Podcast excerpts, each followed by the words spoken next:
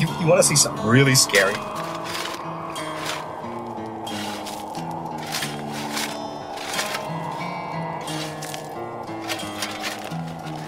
What's the boogeyman? As a matter of fact, it was.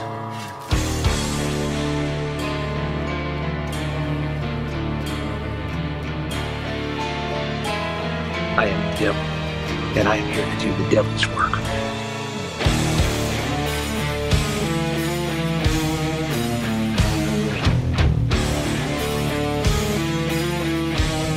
Welcome to the Grave Plot Podcast.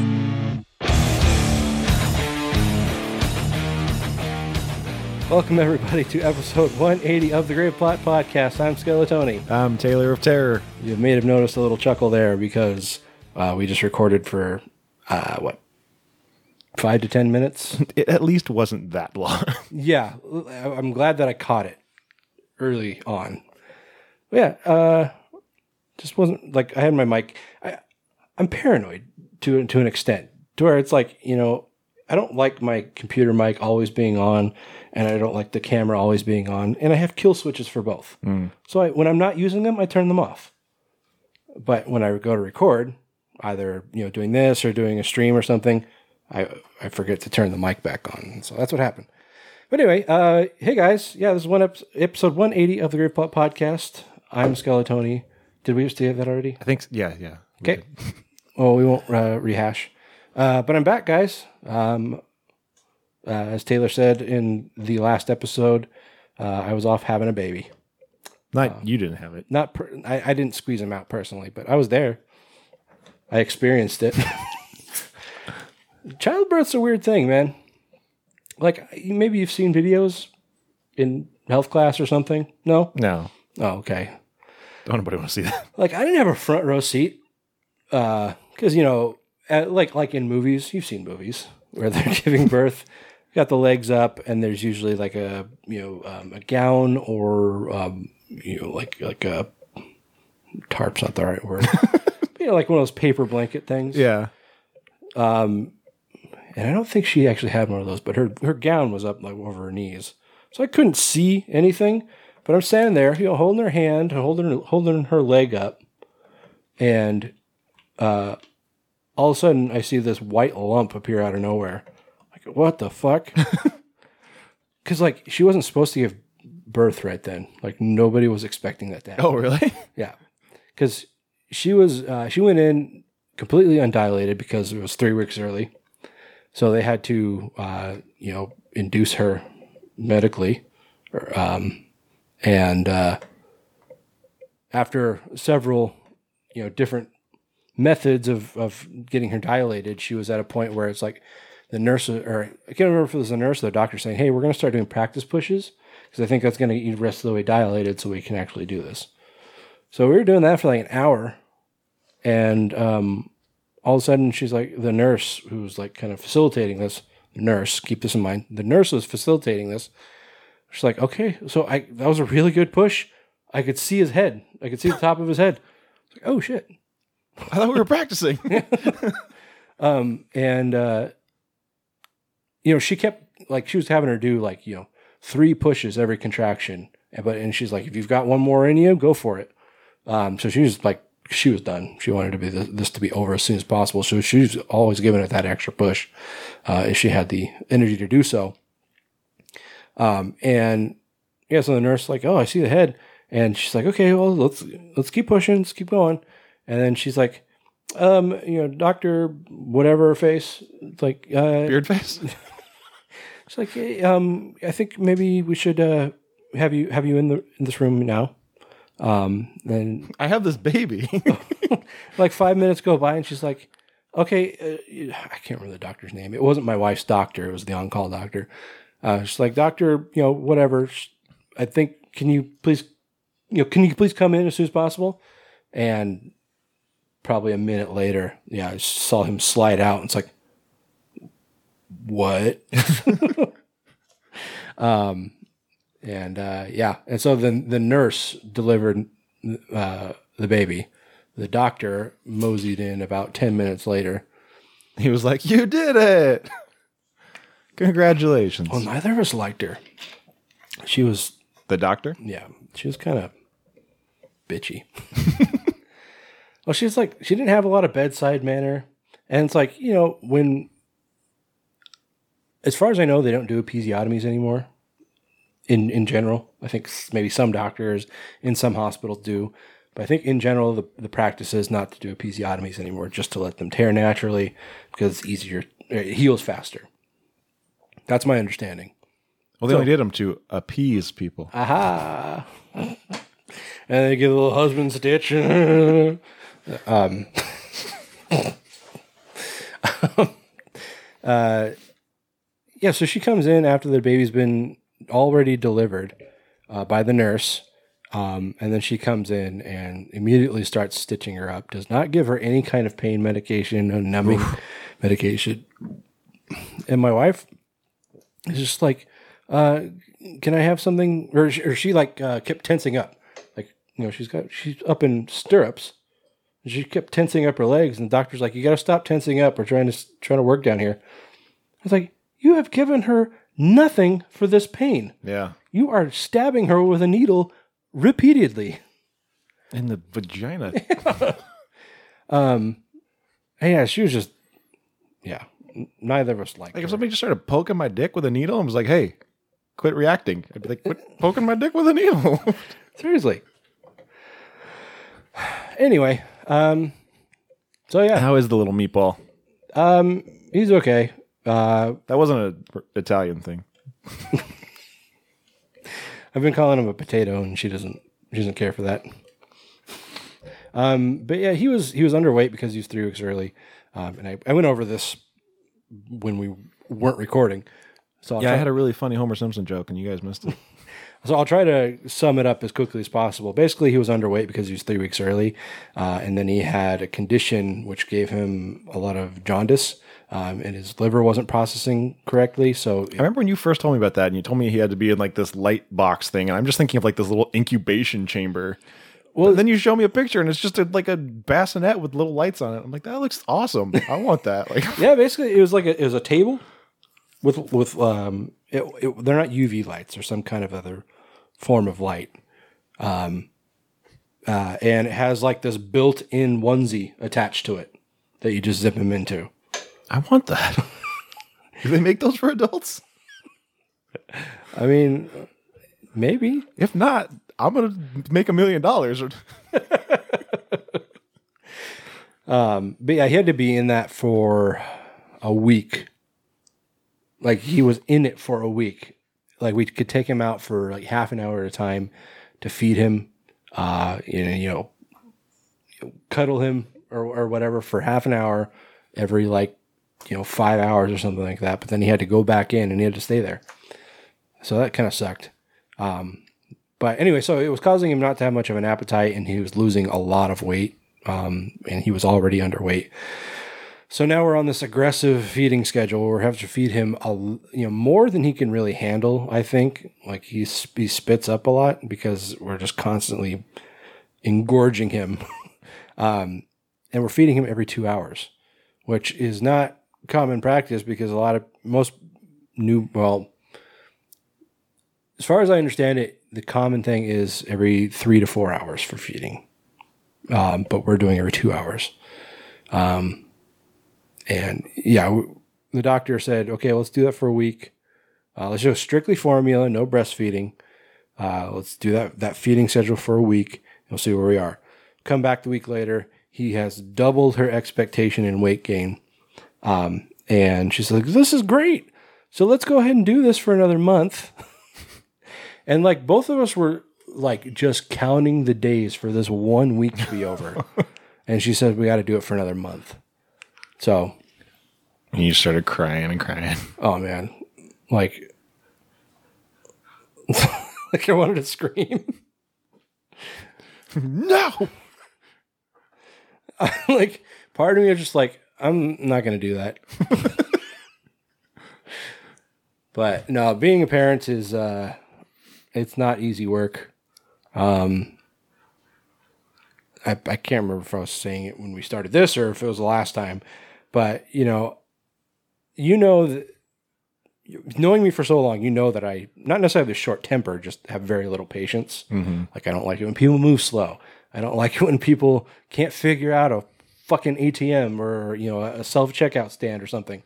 It drives me absolutely fucking insane. So when I'm dealing with this little thing who has no reasoning skills, has no sense of urgency, um, and just takes his fucking time with everything, it, it makes me insane. And like I kept keep hearing, or I've kept hearing over the years that it's like, well, when you get when you become a parent, you you develop this this sense of patience.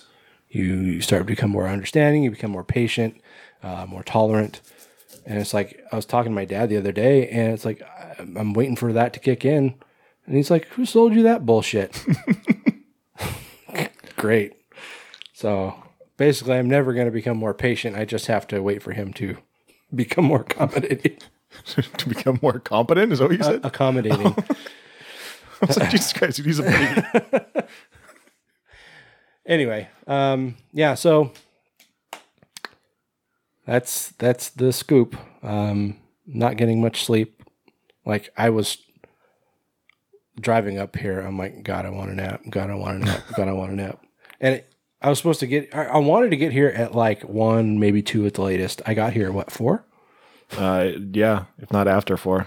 Yeah, because I was ready to go at I don't know one thirty ish, two maybe, and then you you weren't expecting me to come up today. Uh, just you know, our typical poor planning. We had been recording on Sundays, so I kind of just assumed we Yeah. were doing Sunday. And then you were like, all right, I'm on my way. And I was like, oh, shit. Yeah. Uh, so you, yeah, you told me to wait up for half an hour, and that half an hour because I stayed at the house turned into me having to do baby stuff for another hour. so now you know, just leave. Even if you got nowhere to go, just go sit at a Starbucks or something. but I'm here now, and we're recording.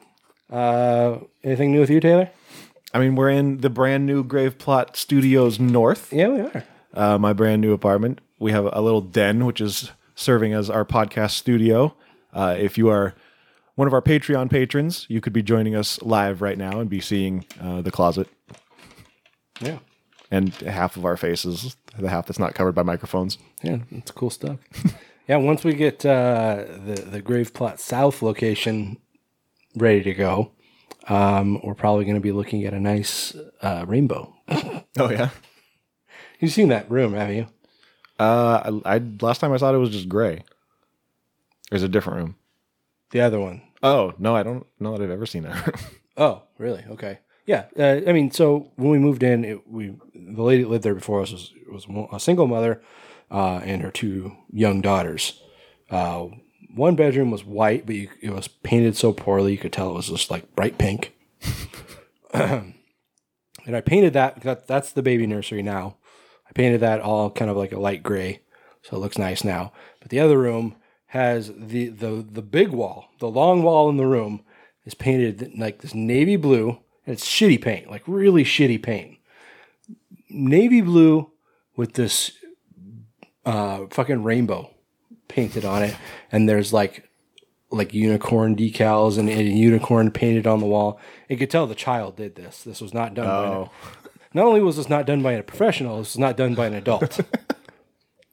so like even if I were to paint over it, you'd see the lines between between the, the paint in the uh, rainbow. So I have to strip the paint off the wall. oh jeez. Anyway, but yeah, that, as soon as that is cleaned out, because that was our junk room for a long time, um, that's going to be where we record at my house. Um, but I'm probably not going to be painting anytime soon. So you get a nice Enjoy view. the rainbow. Yeah, get a nice taste, the rainbow. taste the rainbow. Anyway, um, Taylor mentioned we've got uh, our grave diggers over on Patreon. Um, these lovely people help finance this little shindig that we do every two weeks. Although it's been what a month. It has been a month. Wow. It's been a month and a half since you've been on. Yeah, like I was setting all this stuff up. I'm like, do I even remember how to do this? Um, apparently I don't because I didn't record. um, but uh, yeah, these people help finance the show. Um, we don't have an expensive show here, but it does cost money. We have to pay for our website and and you know where we host our audio files and whatnot. Um, and also, it does help support the Grave Plot Film Fest when when we do that every year. Yeah, dude. Just the other day, I was like, "Fuck, it's the middle of June already. It's almost time to start submissions again." Yeah, we start gearing up in August. So, um, but uh, yeah, these lovely people um, help keep the lights on, so to speak. Uh, they are Jordan Morrison, Kevin Trent, Carlos Rodella, Gory B Movie, Max Zaleski, Aaron Meyer, Bob Voorhees, and Kevin Nesgoda. Thank you so much, everyone, from the bottom of our cold dead hearts. Um, it means the world to us. Uh, Taylor, if anybody else wants to uh, jump on the bandwagon, where can they go? They can go to patreon.com. That's P A T R E O N slash Grave Plot Podcast.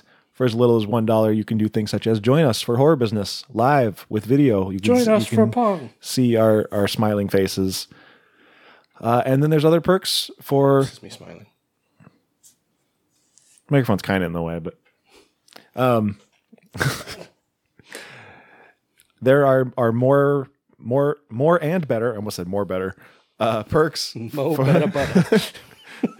the more you give. Uh, if someone donates hundred dollars just once, I will get a tattoo of a fat unicorn on my ass. Yes, sir. All right. Um, uh, just in, in in local news, just want to touch on this quickly. Um, very exciting. Crypticon. Yeah, set I, to go. I was going to mention this too. Glad you brought it up. Yeah. Uh, yeah, uh, last weekend of August at the SeaTac DoubleTree again. Yep. Uh, Your boys will be there. Hopefully, I mean we haven't. yeah, I'm not sure what's going on because I know. So last year, Jason, the guy that sets up all the panels, um, he I know he was working on programming all of them, like getting them all set up, and then he was going once he was finished, he was going to start sending out like invites and you know people requesting spots on each panel and blah blah blah as he does every year. Um, but then COVID hit Yeah, and everything in March. The decision was made very quickly to just shut everything down. Crypticon was going to get canceled, um, or was, was being postponed till. Did it get postponed to August first, or then it then or no, it was some. It was was earlier first, and then it got pushed again. right? And it, got pushed to September. Um, you know, just in anticipation of things improving, but of course they never did. So it just got canceled altogether. Got pushed out to its normal position or normal time, uh, first weekend of May, 2021. Um, but of course that never came to pass because we were not in a good enough spot. Um, but then they pushed that again to August, um, and you know, in anticipation of us being in phase four of our reopening plan here in Washington um, by what the first of June. Um, and I don't think we're in phase four right now, but we are on course to be by the end of June. And so they just went ahead and said, "All right, let's let's fucking do it." Um, so I, I'm hearing it maybe sooner than the end of June. I've I've heard that. I I'll, I'll when I see it. Yeah, Um.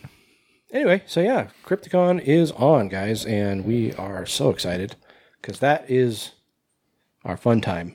And maybe we should maybe we should we should reach out to Jason and see if we yeah, probably. Well, well, just so- tell him that we're in for sure. Make make sure he knows. Yeah, I guess what, where I was going with that is that he was programming everything, and then I assumed he was going to start emailing people like he normally does. I'm wondering if he's going to be using those same panels Right. and then just get, I mean, I'm there may be some shuffling because of like celebrity guests that can't make it or something. right. Um, but we still got a pretty good roster of celebrities. I know Joe Bob's still coming, so that's Very nice. great success. And you got to be vaccinated to go. Uh, yeah, do you have to be fully vaccinated, or do you just have to wear a mask if you're not? No, you have to be well. You have to be fully vaccinated unless there you unless you can't get a vaccine, like if you have a medical condition or if you are a child, uh, and then you have to provide a negative COVID test within 72 hours. That's right. But we all have to wear masks, which And everyone has, and you have to wear masks regardless. Yeah, that sucks, but whatever. long safety first. As long as we get horror geek uh, summer camp. Horror Geek Summer Camp. Trademark Bob Foster. Right? He's the one that said that, right? Uh, is, uh, um, Mr. K, oh, Tony K. Um, yeah. uh, sorry, Bob. You get nothing. Bob had a kid too. So uh, yeah, you guys are baby buddies. Right. Yeah. About a month before mine was born, he, he had his own, and uh, we've he's been kind of showing me like the future, like a month ahead of time. um, but anyway, yeah, CrypticonSeattle.com. You can get your tickets there. You see the see the uh, the guests, the guest lineup, um, and panels as soon as they're ready to go. I don't even re- remember who's supposed to be there. All I remember is Joe Bob and Billy, beautiful Billy, Billy Zane. Of course, you remember Billy Zane. Also, like I don't want to put people on blast or anything, but whoever runs Crypticon Seattle's website, uh, fix your damn favicon. As a webmaster, that shit drives me crazy. What is this fucking rookie Fucking, hour? fucking amateur hour. That's another thing. Uh, being completely Joe un- Bob, unrested. uh, Elvira, Billy Zane, John Kassir. John Kassir, first ever guest on the Grave Plot podcast, right. who uh, just did the Crypt Keeper voice without us even asking. Pretty much. Uh, Billy Zane's sister, David Naughton, Naughty David Naughton. Felissa Rose, uh, Eric Freeman, Rob Bookta. Come on, Rob, what are you doing? Pull your head out of your ass. You're not a celebrity. Jonah Ray canceled, apparently. What a prick. Isn't he from here? Is he? I think. yeah, I think he might be. Tim Pearson. Uh, yeah. Ken Sagoes of Nightmare on Elm Street three and four. Krueger, pussy. All right. Okay, I told my wife I'd make this as quick as possible, so uh, let's do some real world horror. No, horror business. That's what it is. It's there. It's both. It's it's both. It's a two in one. thing. It's a two for one double whammy, It's a, it's a, it's a, it's a, it's a, double fister. it's a double. Yeah.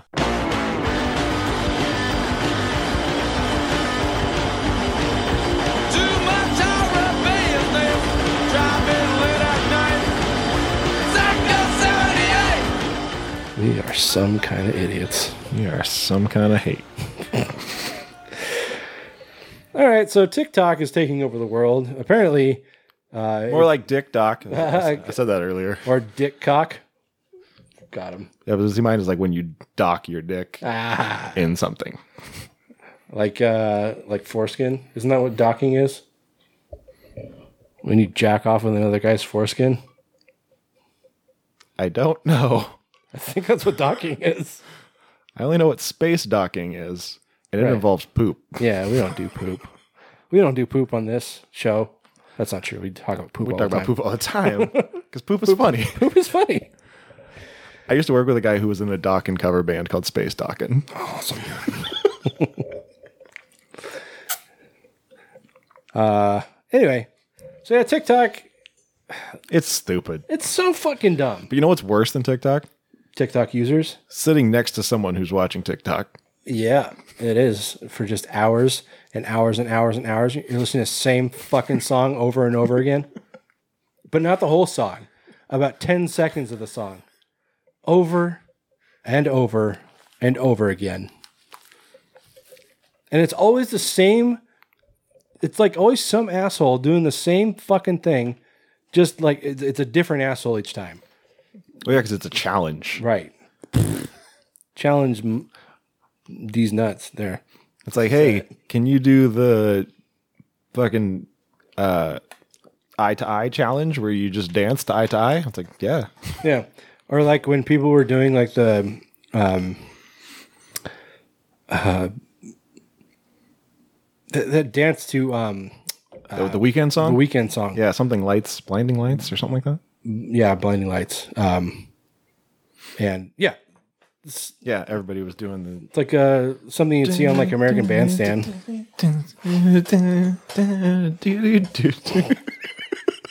Yeah, they're doing the Charleston. What's this one? What is that one? Know, jazz, jazz hands. no, but then like, and your feet kick out the wrong way. Isn't that the Charleston? I thought you just said this was the Charles. No, I'm. I don't know what that is. I don't know if that's even a thing. it is a thing. I mean, I know it's a thing. I don't know if it has a name. oh, this is a good The- podcast. the- hey, I'm blowing off smoke. God damn it! I took a shower for the first time in a week today. That's how my life goes now. Um. Okay. Anyway, so Dick, Dick, Dick, Dick, um, user Lord Virr, or Virr, uh, he put, started posting a series of videos, and this is kind of like the the other side of TikTok, where it's not stupid challenges, it's not people using the same fucking music for their video over and over again. It, some people post like it's kind of like almost like Instagram stories, where they'll post a series of TikToks that tell a story. Um, and uh, yeah, Lord Virr posted uh, a series of videos um, showing these sculptures, and as far as I can understand it, he didn't build anything in his yard. no, he found these. He Right. just came out in his yard and found them. It's not like somebody manipulated snowmen that he had already built. These were constructions made in the dead of night in his front yard out of snow. Um, and then it, so it's better to just watch these. I think Taylor will probably put the links in our show notes. Um, I mean, you, you can just go to you know tiktok.com slash Lord Virr. It's V I R R sure. Or, or that. and watch them all. Um, but he um, one was like this like arch with uh like a little little thing, little thing in the middle. Yeah, like I don't know if it's supposed to be like a tongue or As, as far as like the the sculpture itself, yeah, I think it was like kind of a, like a tongue. Um, because like it's it's like an arch, and then there's two little like oh, they almost look like eyes on top. So it kind of looks like a frog or something. Mm-hmm. But yeah, but it's just an arch, and then yeah, there's this little point in the Yeah. middle.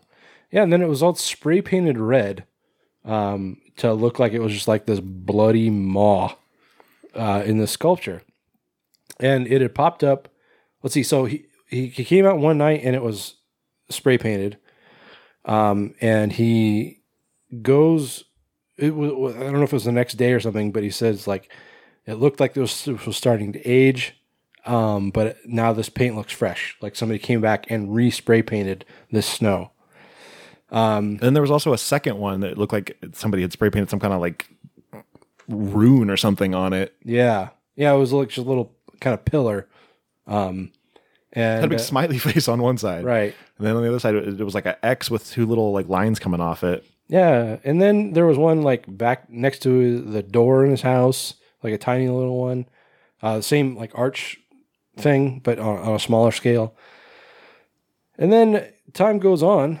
But that was the part that really creeped me out because it said one M one F next to it, and it's like him and his girlfriend that live there.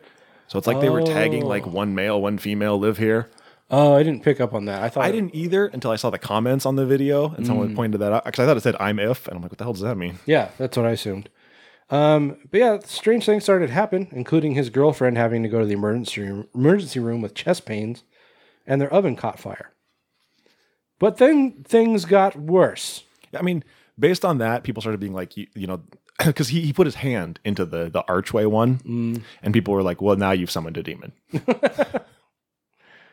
Um, And so that people were convinced that that's why his girlfriend had chest pains, and that's why their oven had caught fire because now they were cursed or possessed or something. yeah, and somebody apparently commented on one of the videos saying, "You got a dead body in your in your water tank. You better go check it." Just you know, comment like just basic like horror movie type shit. Yeah. And he's like, Well, I don't have a water tank, but it does appear that my well has been tampered with. Uh, in another video, he goes and shows that the bolt on the on the cap to his well has been like the, the paint has been chipped off by somebody clearly trying to open it. And the water, you didn't, I didn't post this video, but the, his water was like brown, Oh, okay.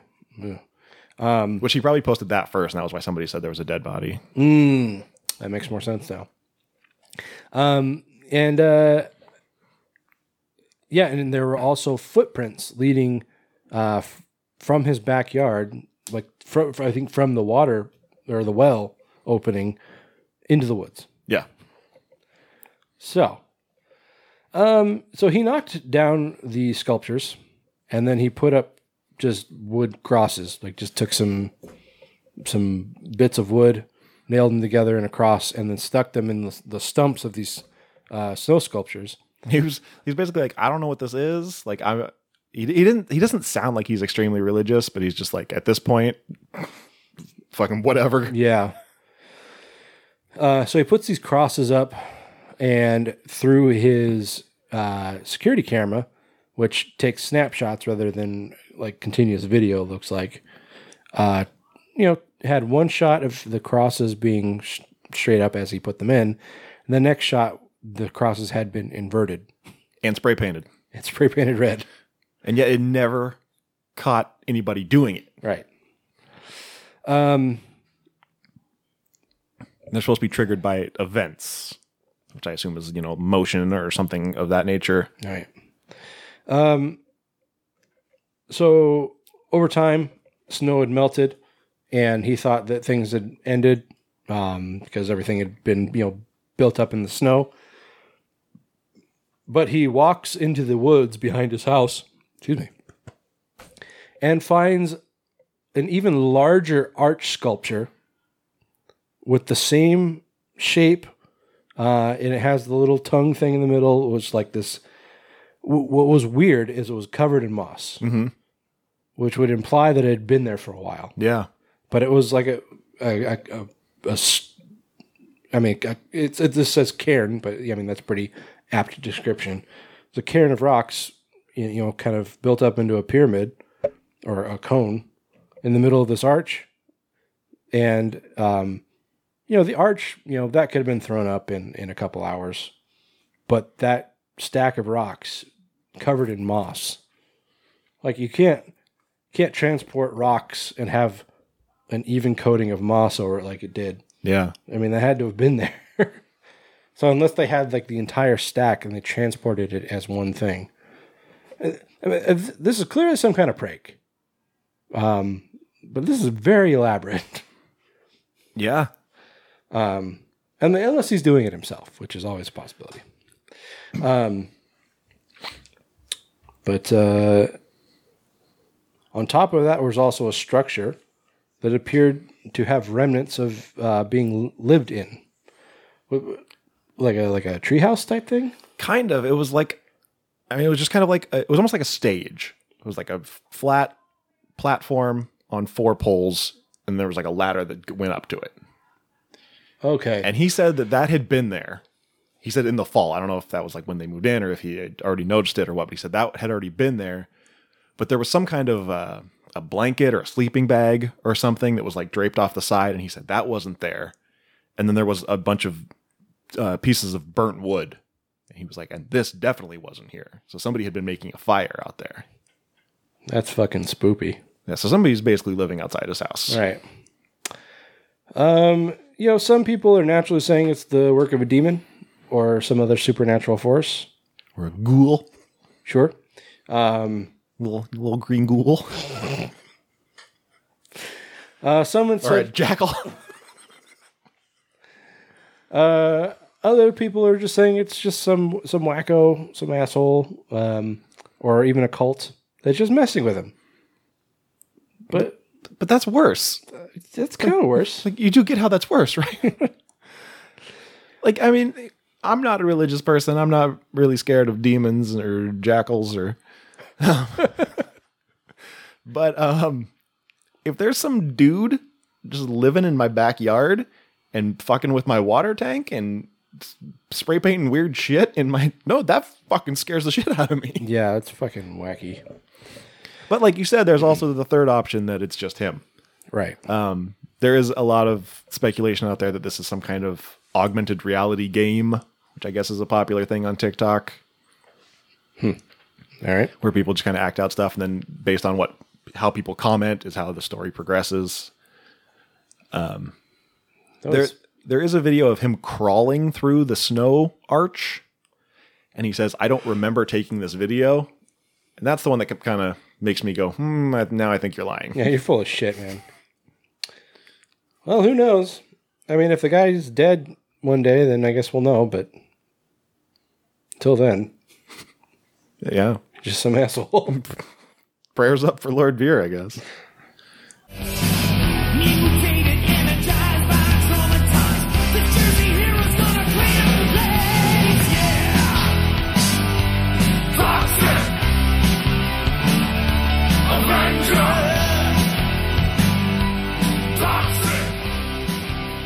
All right, so who's ready for some toxic bacon?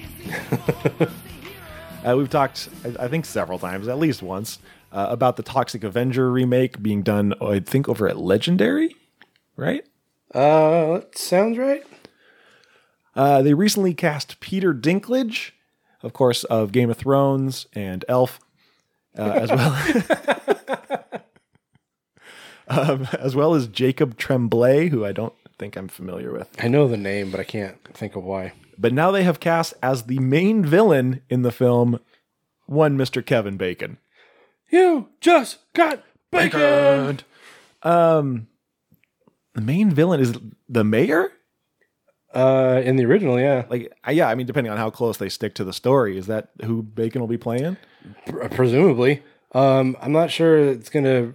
I mean, this that's much different because the original mayor was a big fat guy, Oh yeah, he was he was a big dude. Um, and he his cohort was the police chief who was a Nazi or something. or something. I mean, it's Troma. Yeah, uh, fucking um, Lloyd Kaufman and Mel Brooks, two Jews that have no scruples when it comes to making Nazi jokes. yeah. Um, according to Deadline, this is a contemporary reimagining of Troma Entertainment's successful 1984 low budget action comedy hit. The Toxic Avenger is steeped in environmental themes and subverts the superhero genre in the vein of Deadpool. When a struggling everyman is pushed into a vat of toxic waste, he is transformed into a mutant freak who must go from shunned outcast to underdog hero as he races to save his son, his friends, and his community from the forces of corruption and greed.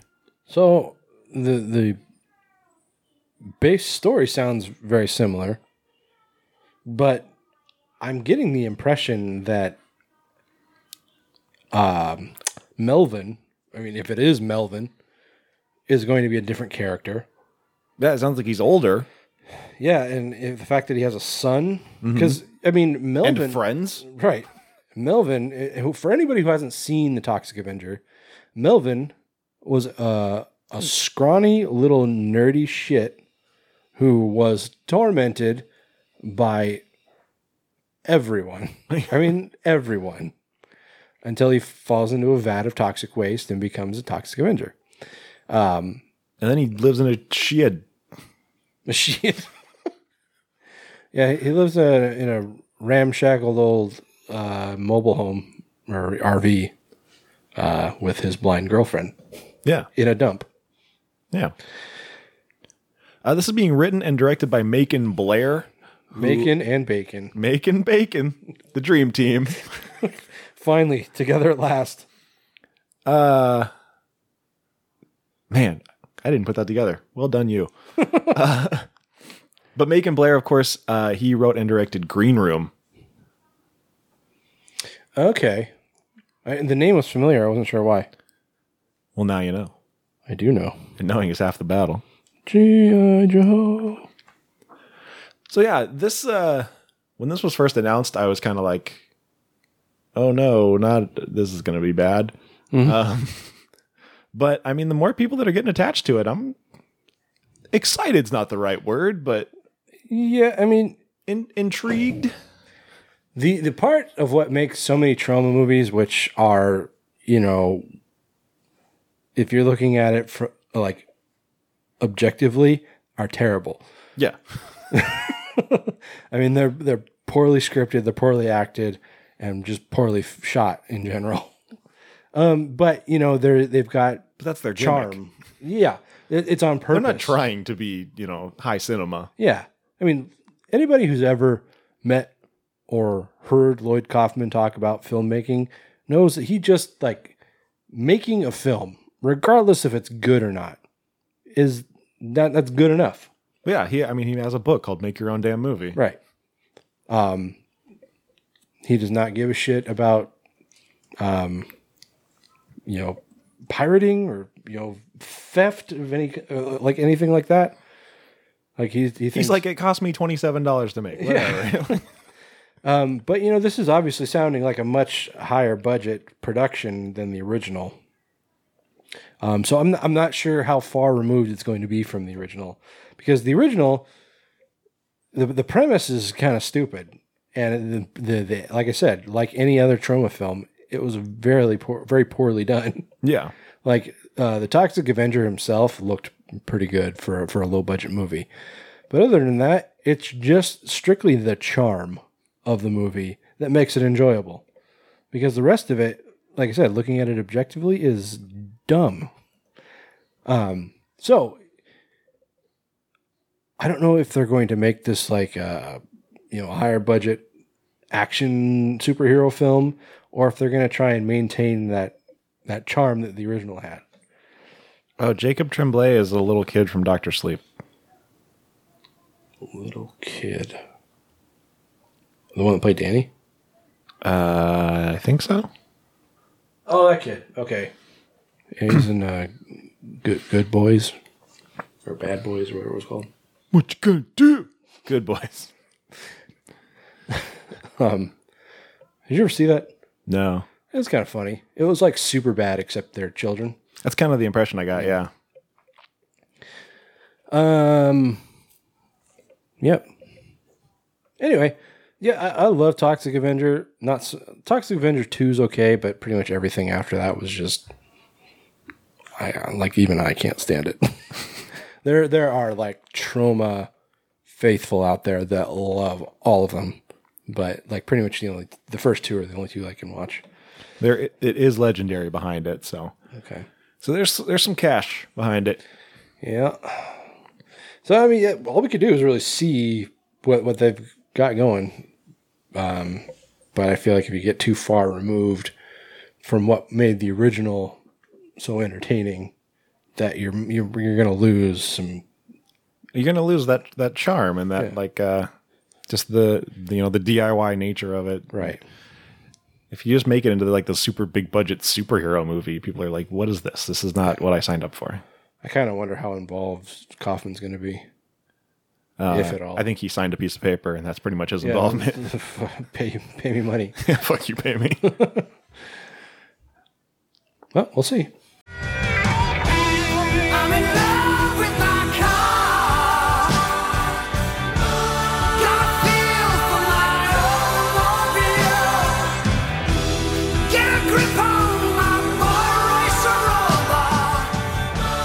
Such a thrill when you race. So you know, there's never enough uh, Stephen King adaptations in the world.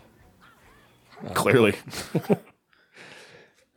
back in was it 1980 oh 1983 um uh, john carpenter directed an adaptation of christine which objectively i think if you if you were to uh panel some just random stephen king fans they would probably say christine is one of stephen king's less good books less good. Yeah, uh, you know, I read it and I was like, okay, that's that's a book that I read. it's not great. I mean, especially when you're comparing it to something like The Shining or, or It or something. It's just like it's just kind of like filler. um, but in 1983, John Carpenter, the self-proclaimed master of horror, directed an adaptation, which honestly didn't even help the book that much. like I am I, I appreciate uh, John Carpenter, but uh, like I'm not like a I don't fawn over him like a lot of people do. Uh, and honestly, I didn't think Christine was all that good. I said it. Um, but I don't really have strong opinions on it. Christine or John Carpenter? Christine, Yeah, I don't I don't have strong opinions on it either. I've seen it like two, maybe three times in my life. I think I've seen it once. yeah. Um, but anyway, so since that was you know made uh, thirty plus years ago, uh, it's time to remake it. So who's who's the king of remakes? Tommy Blum. Yeah, he finally got his hands on a on a delicious Stephen King adaptation. Actually, is this his first? Has he made others? Are they doing Firestarter? Uh, I don't know. Maybe. Firestarter. Twisted Firestarter. um. Okay, and it's, yeah, so uh, Blumhouse is remaking Christine. Uh, I've got Bryan Fuller writing and directing. They are doing Firestarter. Well, there you go. Zac Efron is in it. What? Uh. Oh, ew. okay. So Bryan Fuller, uh, I mean, you know him from Hannibal, and everybody fucking loves Hannibal. Uh, it's one of those shows where it's like, it's like, okay, well, this show isn't making us any money, so we're going to cancel it. And everybody who says, yeah, everybody who says they watched it consistently and faithfully are like, how dare you? This is the best show on television. And it's like, I saw a couple episodes. It's it's fine. But I wouldn't throw a fit. Ain't nothing to be uh, a poopy pants about. Ain't nothing to get excited about. Um, but what I said you about is that apparently Bryan Fuller wrote uh, the teleplay for the TV movie adaptation of Carrie back in 2002, which was supposed to spawn a TV series. Uh, and in that adaptation, Carrie lives at the end. And well, yeah, if you're going to turn it into a TV series, you kind of have to have her. yeah, it's it was dumb. it was not a good ap- adaptation. Uh, of course, it was better, I, I think, than the um, Chloe Grace Moretz version. That was so bad. That was not good. That was a, a music video made to be a Carrie. Yeah, I can remember us seeing that in the theater and being so upset when we left. Dude, the part where like where they it it did the stereotypical let's go to the mall and try on clothes scene. Yep. And I was just like, what the fuck is this? It's like, did we wander into fucking She's All That or something? Yeah. And then they're playing like Walk the Moon or whatever. Apparently Blumhouse and Ryan Murphy are also making uh, If It Bleeds, which is a Stephen King adaptation. If it bleeds, we can kill it. No, that's a different thing. That's that's Schwarzenegger. that's Predator. Uh, yeah, so the original was directed and uh, directed by John Carpenter in 1983. Um, the story of Christine is uh, a nerdy little teenager um, buys this shitty old Chevy Fury um, from some farmer who basically he's like the old Ralph. He's like, well, my brother owned it, and now he's dead. So if you own this too, you'll be doomed. He's the harbinger. Right. Um, and uh, yeah, so he starts working on it, starts fixing it up, and as he starts bringing the car back to, you know, its pristine nature, the car starts coming to life, and basically, As, as they do. sure, that's why you only want to fix a car so much. That's why you don't fix up cars. um, this guy's arm came off.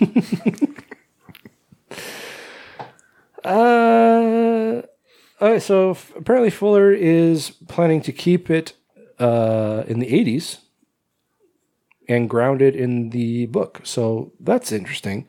Seems like so many stories, you know, uh, Stephen King adaptations, they want to bring them into modern times, which, you know, wh- when a, when a book is made in the same time period as it was written, it, it flows much better because you get you get the essence of the book on film, you know, provided it was done correctly, like like Carrie or um, or Firestarter or you know the original Christine.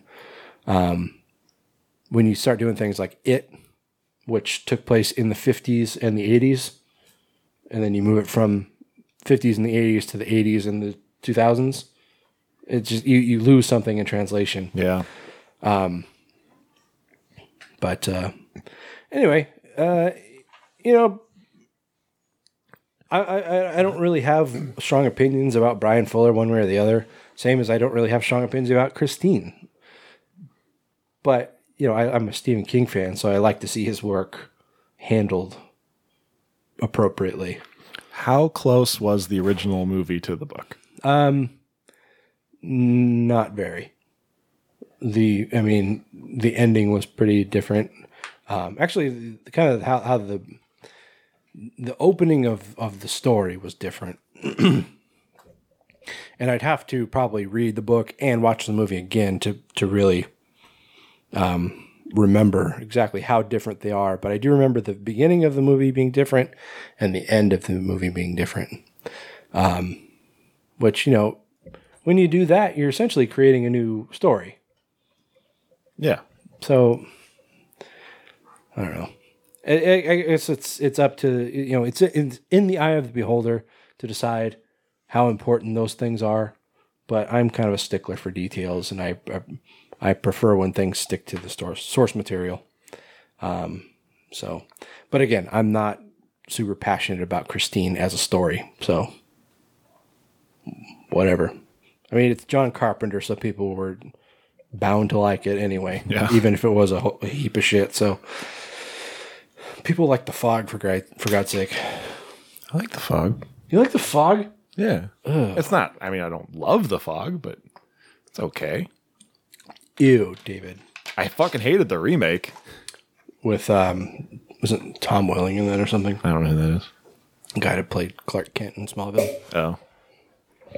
Doesn't matter. It was, it was caca is what it was. It was Kaka.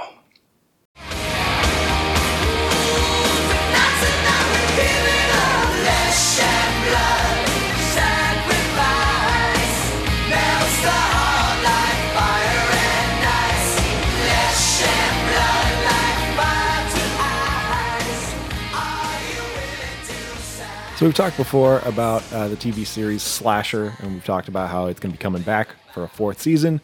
We now know exactly when and how many episodes, and some more details about it. Uh, it's going to be called Slasher: colon Flesh and Blood. It will stream exclusively on Shudder in the U.S., Australia, and New Zealand, starting on August 12th. There will be two episodes premiering that day, and then there will be new episodes every week. Uh, there's going to be eight episodes in total. These the new season follows a wealthy but dysfunctional family gathering for a reunion on a secluded island. Their old wounds and competitive rivalries flare up when the family realizes a masked killer is on the island, intent on cruelly picking them off one by one. I never watched the third season, the one in the, in the apartment building. Oh, neither did I. Hmm. I guess I didn't know it existed. was it on Shudder? I think it was on Netflix. Okay, because that, that's where I remember Slasher being was on Netflix. Um, yeah, I mean, like I, I really enjoyed the first season Me too. with the Hangman. Um, and Second season was was okay too. It wasn't as good. No. it, it was it was okay. I thought. that that it was it was passable. It was it was enjoyable to watch and no major complaints. But the thing was is like to follow up the first season, which was pretty good. With that, was just like, eh, I think he could have done better. Yeah. Um, and yeah, I haven't. I didn't know the third season existed, so I can't remember what it's called, Um, but uh, no, I mean, I, I'm a sucker for horror TV. So, um, I have we talked about this before? I could swear we have. yeah, yeah, we did because it's Oh. it's got David Cronenberg in it. That's what we talked about originally. David Cronenberg is playing the the father figure Right. of this wealthy family. Uh, Shudder's Craig Engler describes it as Knives Out done by John Carpenter. Um, which you know, going back to what we were just talking about with John Carpenter, but um, Knives Out was a damn good movie. It was good. Um, it was not what I was expecting. Um, so much. I expected more of a of a s- kind of tongue in cheek slasher, but that's not re- really what it was. It was more of a Well, that's because all the horror sites were covering it for some reason. yeah, and I guess that's probably what skewed my perception. It was one of those things, and here's the kind of conversation that will be. That's why we'll never be on Bloody Disgusting's podcast network. Uh, it's one of those things where like Bloody Disgusting just kind of covers what they want these days. Yeah. and so they covered it, and then all the other horror sites went, "Oh, Bloody Disgusting's covering it, so we, we should cover it too." Right. But it was in no way horror in any facet of the imagination. There, there are movies that I, I don't really want to just lay into bloody disgusting. I, I, I, don't as much as much as I uh, have my qualms with them, but I feel like there are things out there where you know whether it be a movie or a TV show or or, or whatever that I think bloody disgusting is getting some kind of kickback, and so they just hammer it into your skull. Like just article after article about the same fucking thing. You know, put these big loud banners on their website and shit. It's like, we fucking get it. Somebody greased you to report on this.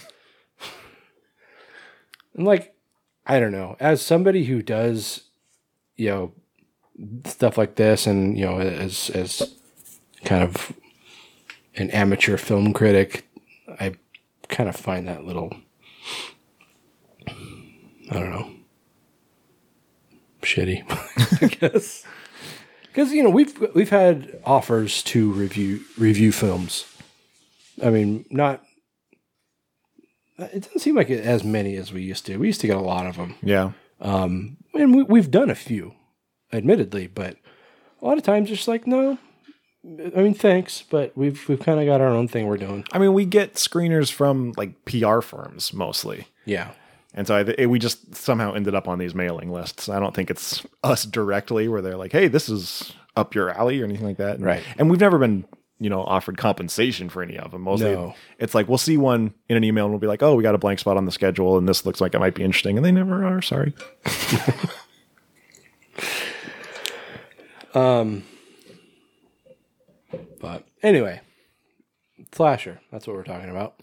Yeah, uh, yeah. Engler goes on to say this fran- uh, takes this series, this season, takes the franchise to a new level with a gripping and scary story about family secrets, intrigue, murder, and legacy. Yeah, I could get behind that.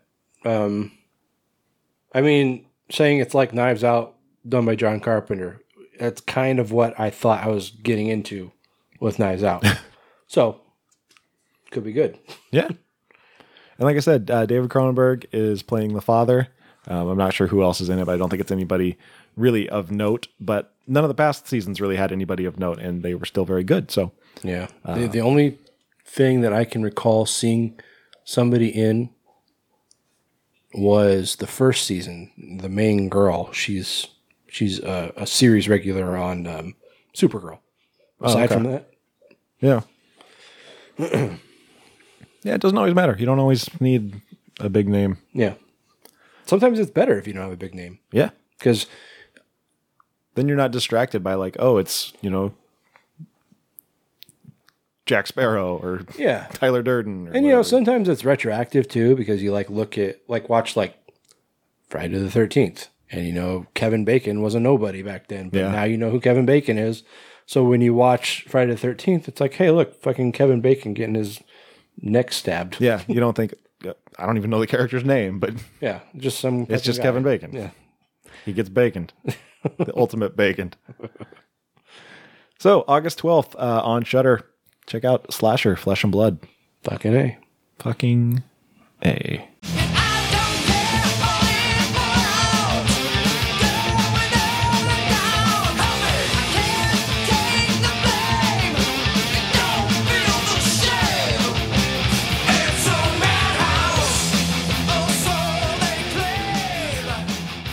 So coming off the tail of what's is seeming to be a pretty successful debut of uh, of Spiral. Um, Darren Lynn Bousman is uh, gearing up to direct uh, a film based on the LaLaurie Mansion.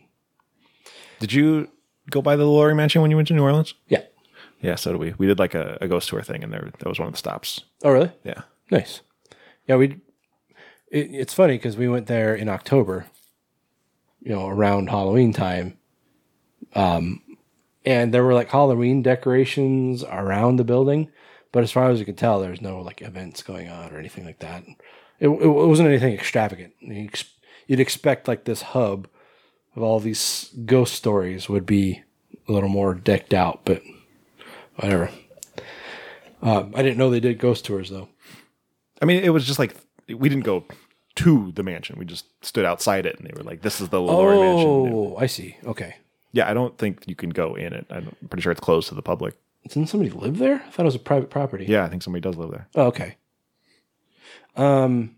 Okay. So yeah, the uh, the project's being written by Chad and Carey Hayes, um, who wrote the first film in the Conjuring franchise. Oh no!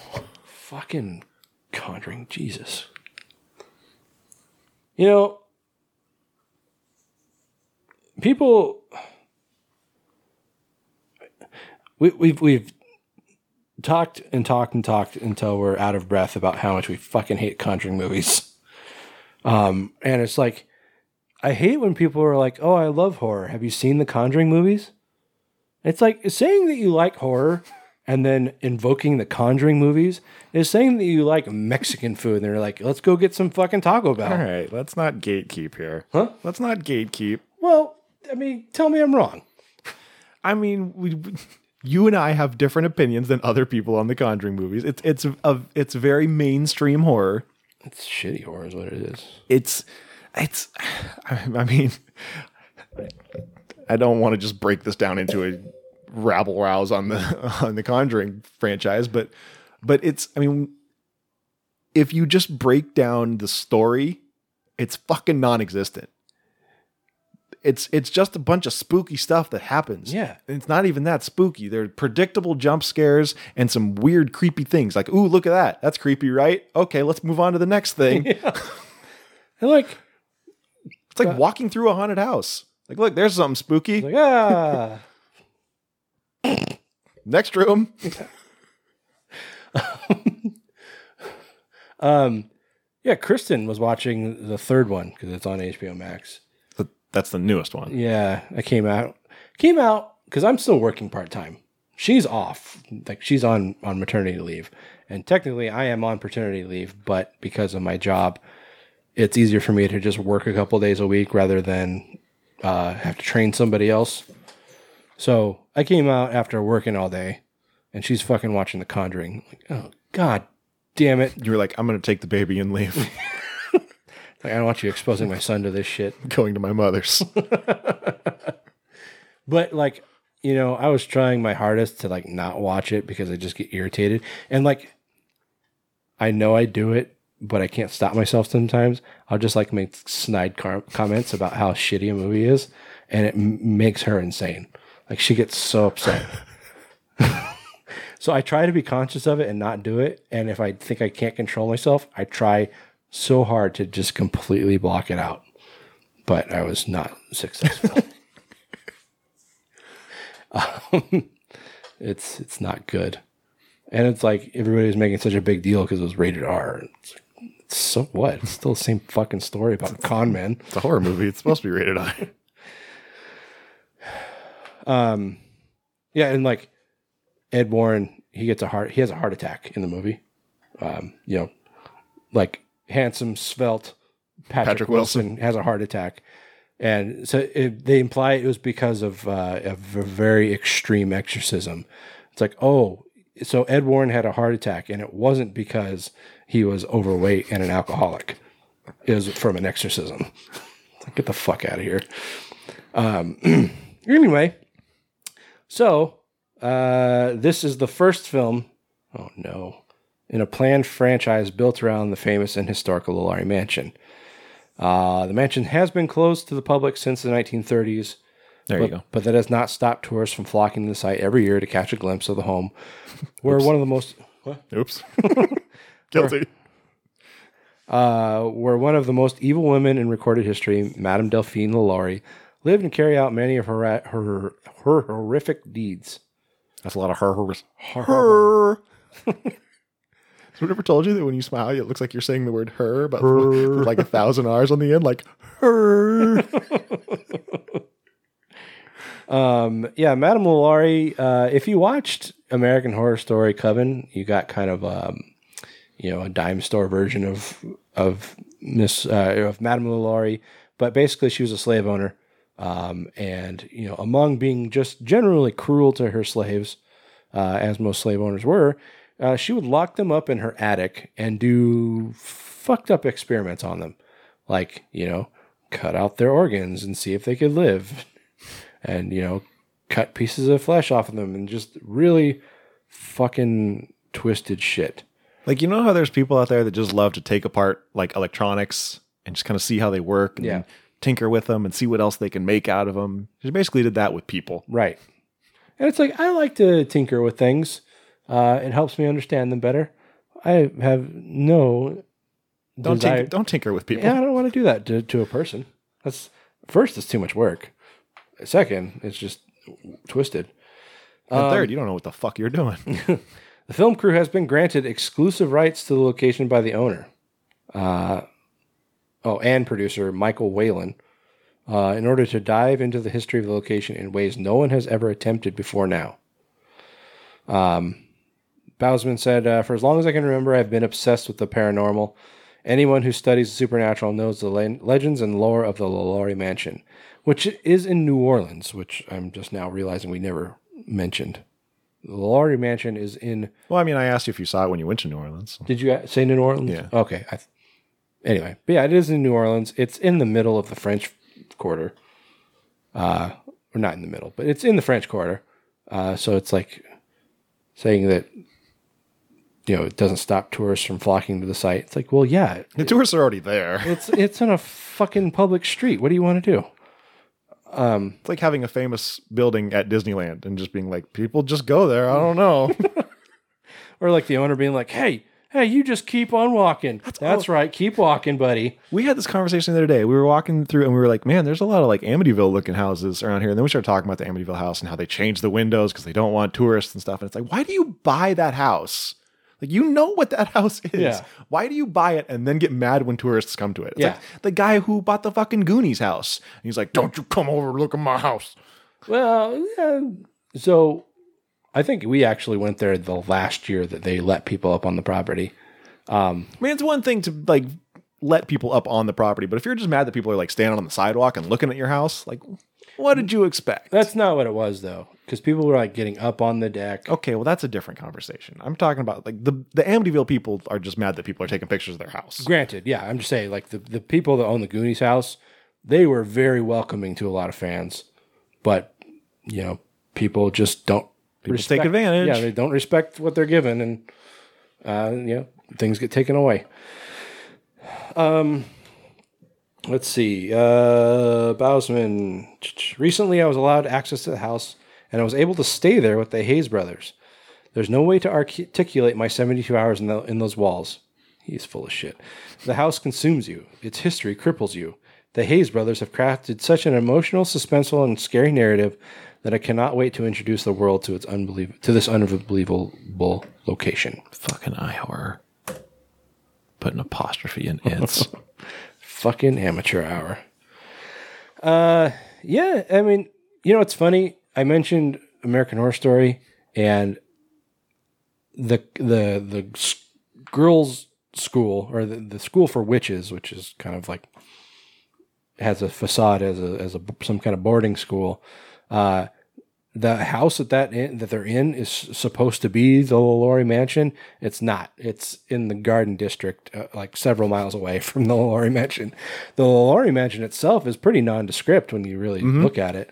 Um, I mean, you, I we walked past it twice and didn't realize what we were looking at. it's so funny that there's a mansion in the middle of this like retail area. Yeah, and it- 'cause- and it just goes unnoticed. Yeah, it's, it almost looks like a like an apartment building because it takes almost takes up almost an entire block. Um, because it's just like yeah, an old house that they built around. I mean, Yeah. That's what it looks like. Anyway, um, yeah, you know, Bousman, he is really hit hit or miss with me. Yeah. Um, mostly miss, unfortunately. I, mean, I love the guy as as a filmmaker and as as like a, a a horror. Um, just like as a horror fan, because he himself is a horror fan and he appreciates the genre. Um, and has a passion for it. I really appreciate that about him. But sometimes his movies just fucking suck. man i mean i don't know this just knowing that this is written by the the writers of the conjuring it just feels like it's just going to be the conjuring in a different location Yeah, I um, yeah, I, I, I expect that that will be the case. Um, I mean, unless they're gonna, well, you know, they said they're making a, a series out of it, which that just never is good in in these kinds of conditions. But you know, if they're gonna make a movie about Madame Lalaurie, that's kind of one thing. I, I could see some some value in but that. But it doesn't sound like this is about her it's Right. about the, the mansion itself yeah, and the ghosts therein right. So. Ooh, spooky so that makes me think that this is not going to be really worth watching. Um, I mean, I hope I'm wrong because the the the lore and the history behind the mansion is very intriguing, um, and it would very play very well into a horror movie or you know a, a ghost movie. Um, but yeah, involving people involving the Conjuring just it always spells disaster. yeah Um, Anyway, here's hoping that it's worth a shit. There's a thousand pretty women waiting out there. They're all living the devil may care. And I'm just a devil with love to spare. So viva Las Vegas! Viva Las Vegas! How I wish So I saw this pop up on my Facebook the other day, and I was very interested in it. Uh, I signed up for updates, only to find out that it's nowhere near us. uh, the Blair Witch Escape Attraction is coming to Las Vegas. Um, the ad that I saw on Facebook told me nothing about it. It was just like, hey, there's a Blair Witch Escape experience. I went to their website, and there's nothing on their website about where it is or what it is. Good. It's basically just sign up for updates. So I was like, okay, maybe I thought maybe it was like a virtual thing that we could do. But no, it's in Las Vegas.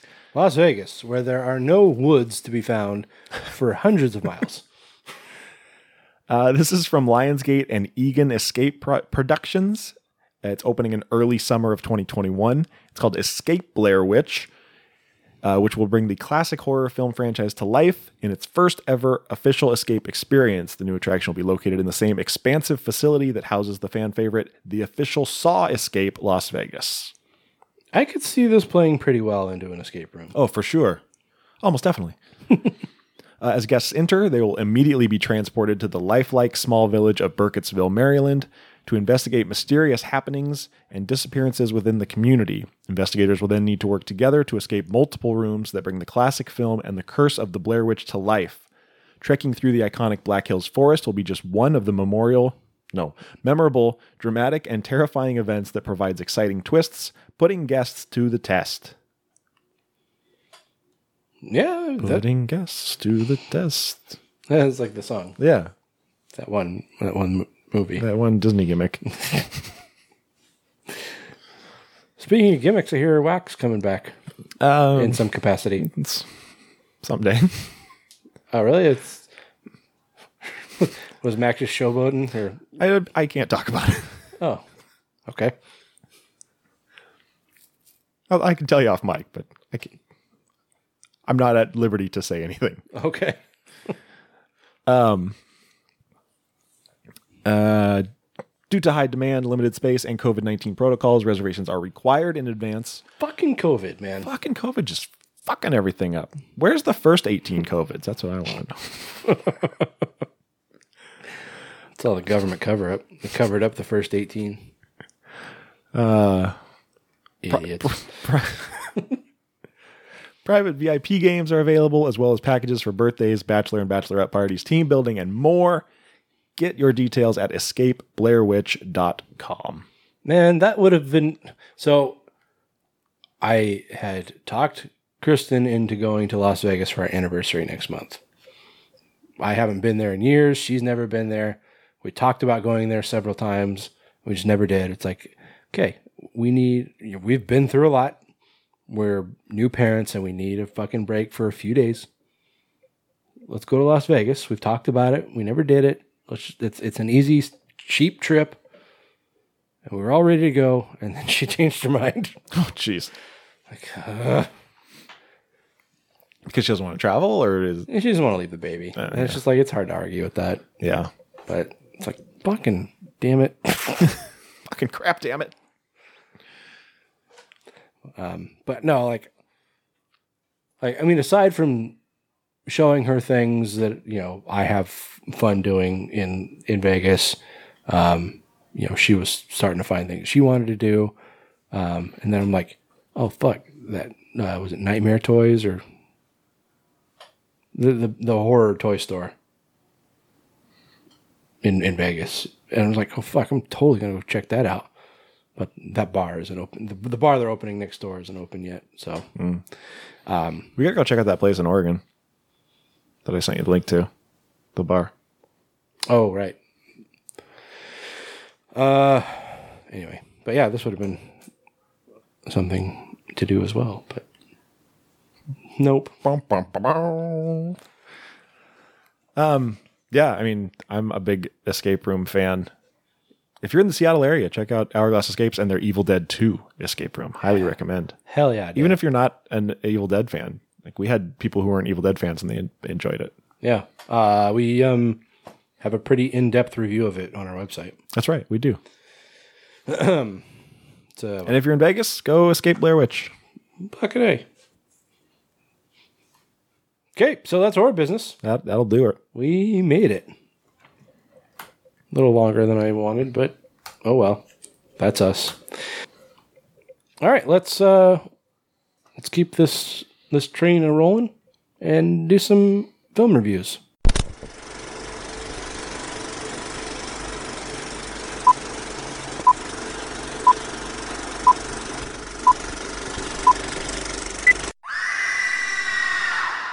All right, so we've got two films, both Shudder exclusives. One's not available on Shudder yet, so you you have to pay for it. That shit drives me nuts. I fucking hate that. Because every time, every time I pay for it and I hit play and it pops up and says Shudder, and I go, shit. And then you go search And I Shudder, go to Shudder and it's not there. and then you, but you still get irritated because it's a Shudder movie and it's not on Shudder. Yeah. Because you're like, oh no, I paid for a movie I didn't have to. And then you're like, why did I have to pay for this movie? Yeah. like I'm already paying six ninety nine a month for Shudder, with hundreds of horror films.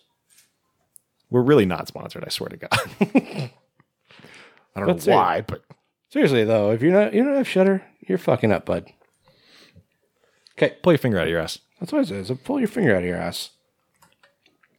Okay, so yeah, we've got uh, Seance and Skull. Skull colon the mask. Uh, which one are you gonna start with, Taylor? Let's start with Seance. Camille Meadows. It's fortunate that a space has opened up for you here at Edelvine. Our climate can be quite competitive. This is our table. Scram. No, I'm good here. that light keeps flickering. It must be the ghost again. Some girl supposedly killed herself in the dorms years ago.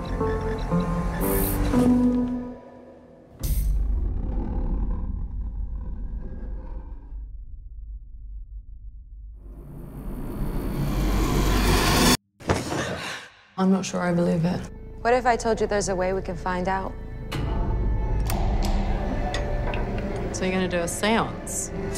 Spiritus oratio nostra, oporte loquantur inter vos.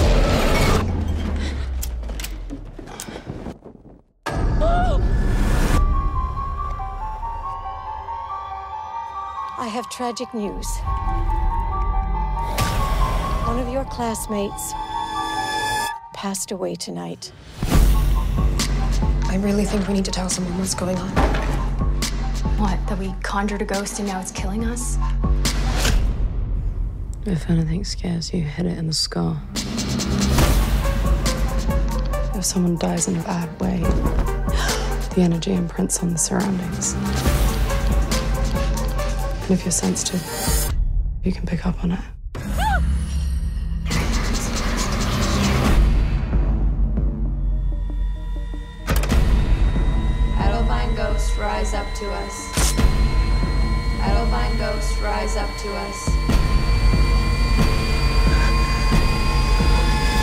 Hope you don't make me regret our decision to enroll you.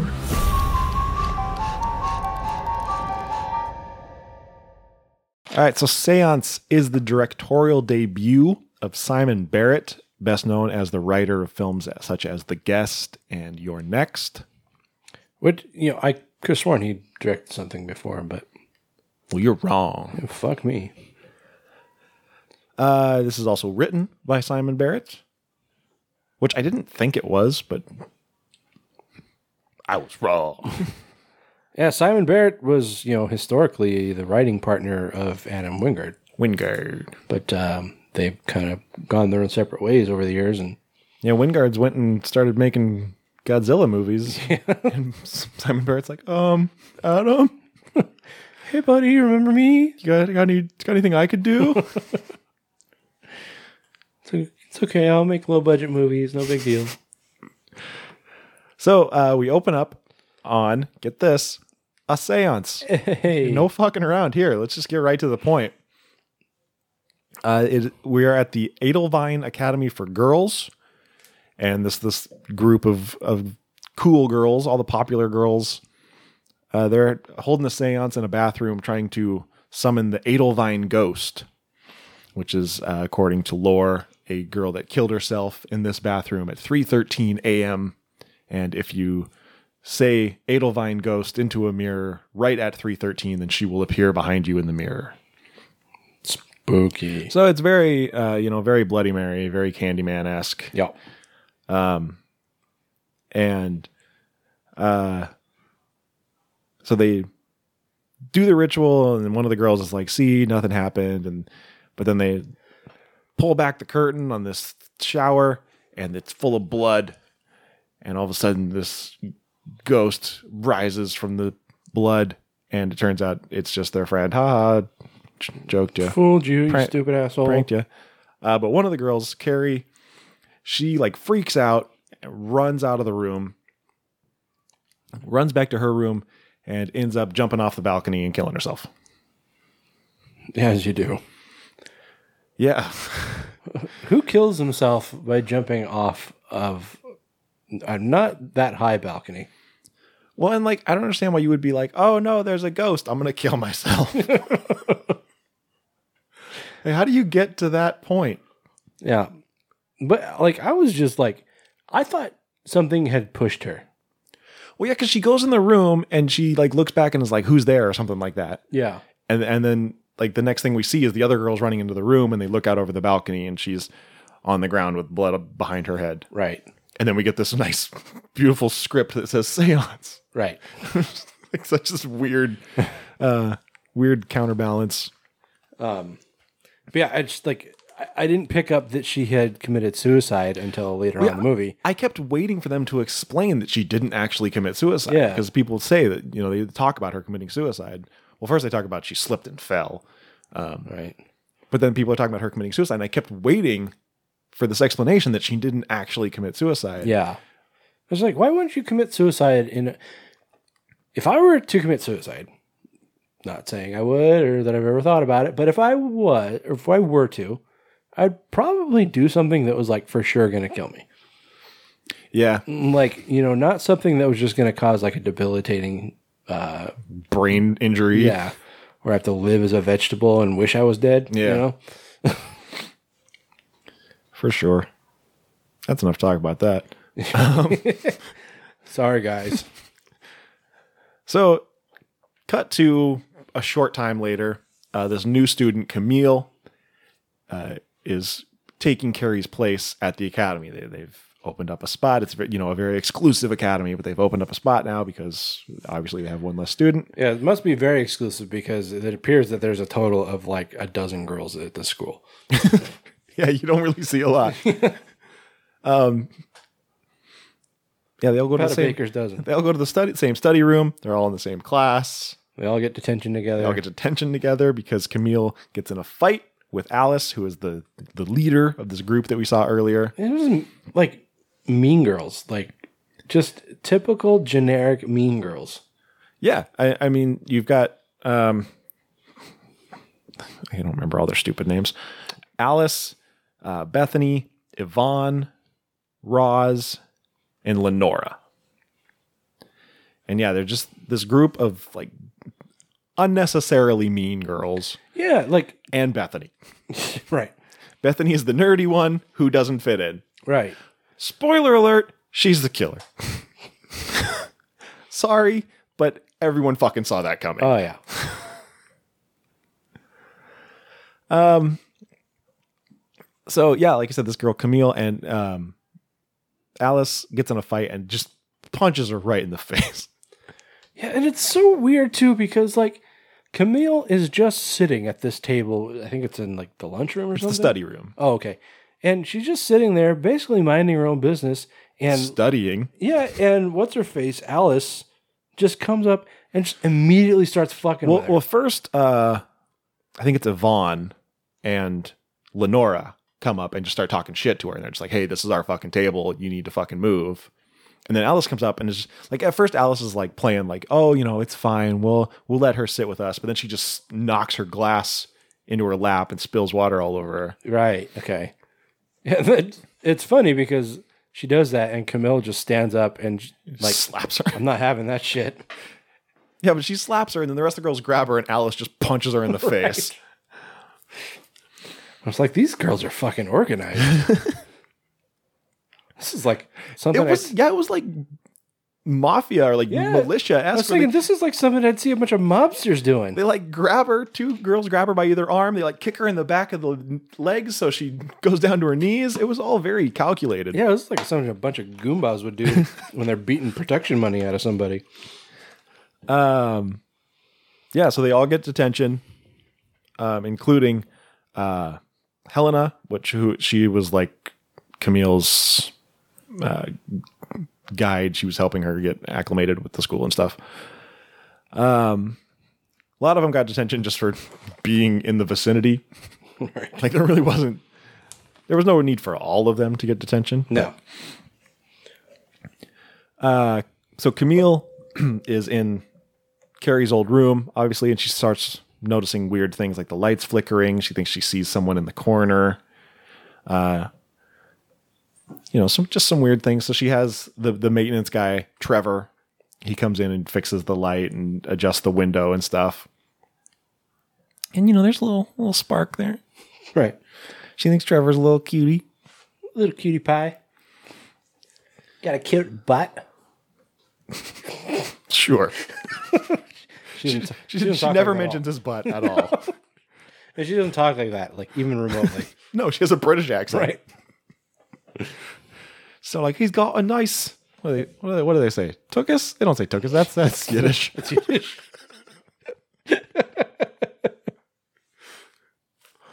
uh, um, I don't know. I know they have they have to have a word for butt. P- pooper. I don't think they say pooper either.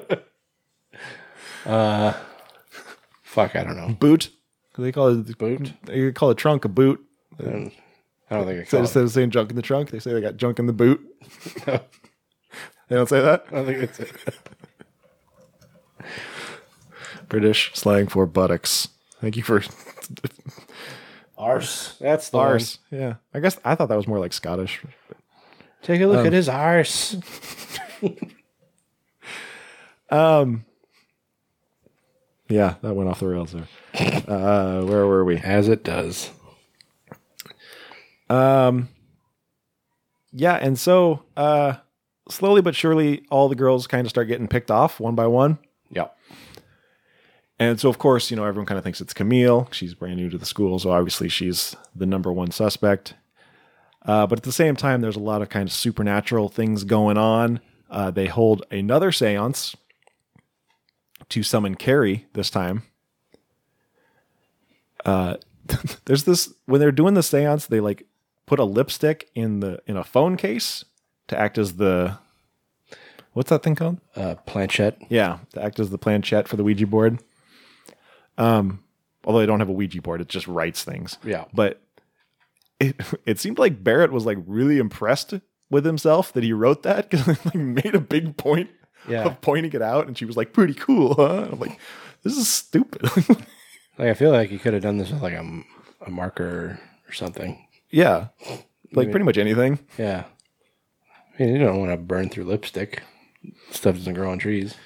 Anyway, um, yeah, so they hold this seance. They summon Carrie. Carrie says that Camille killed her, even though Camille wasn't at the school then. Yeah.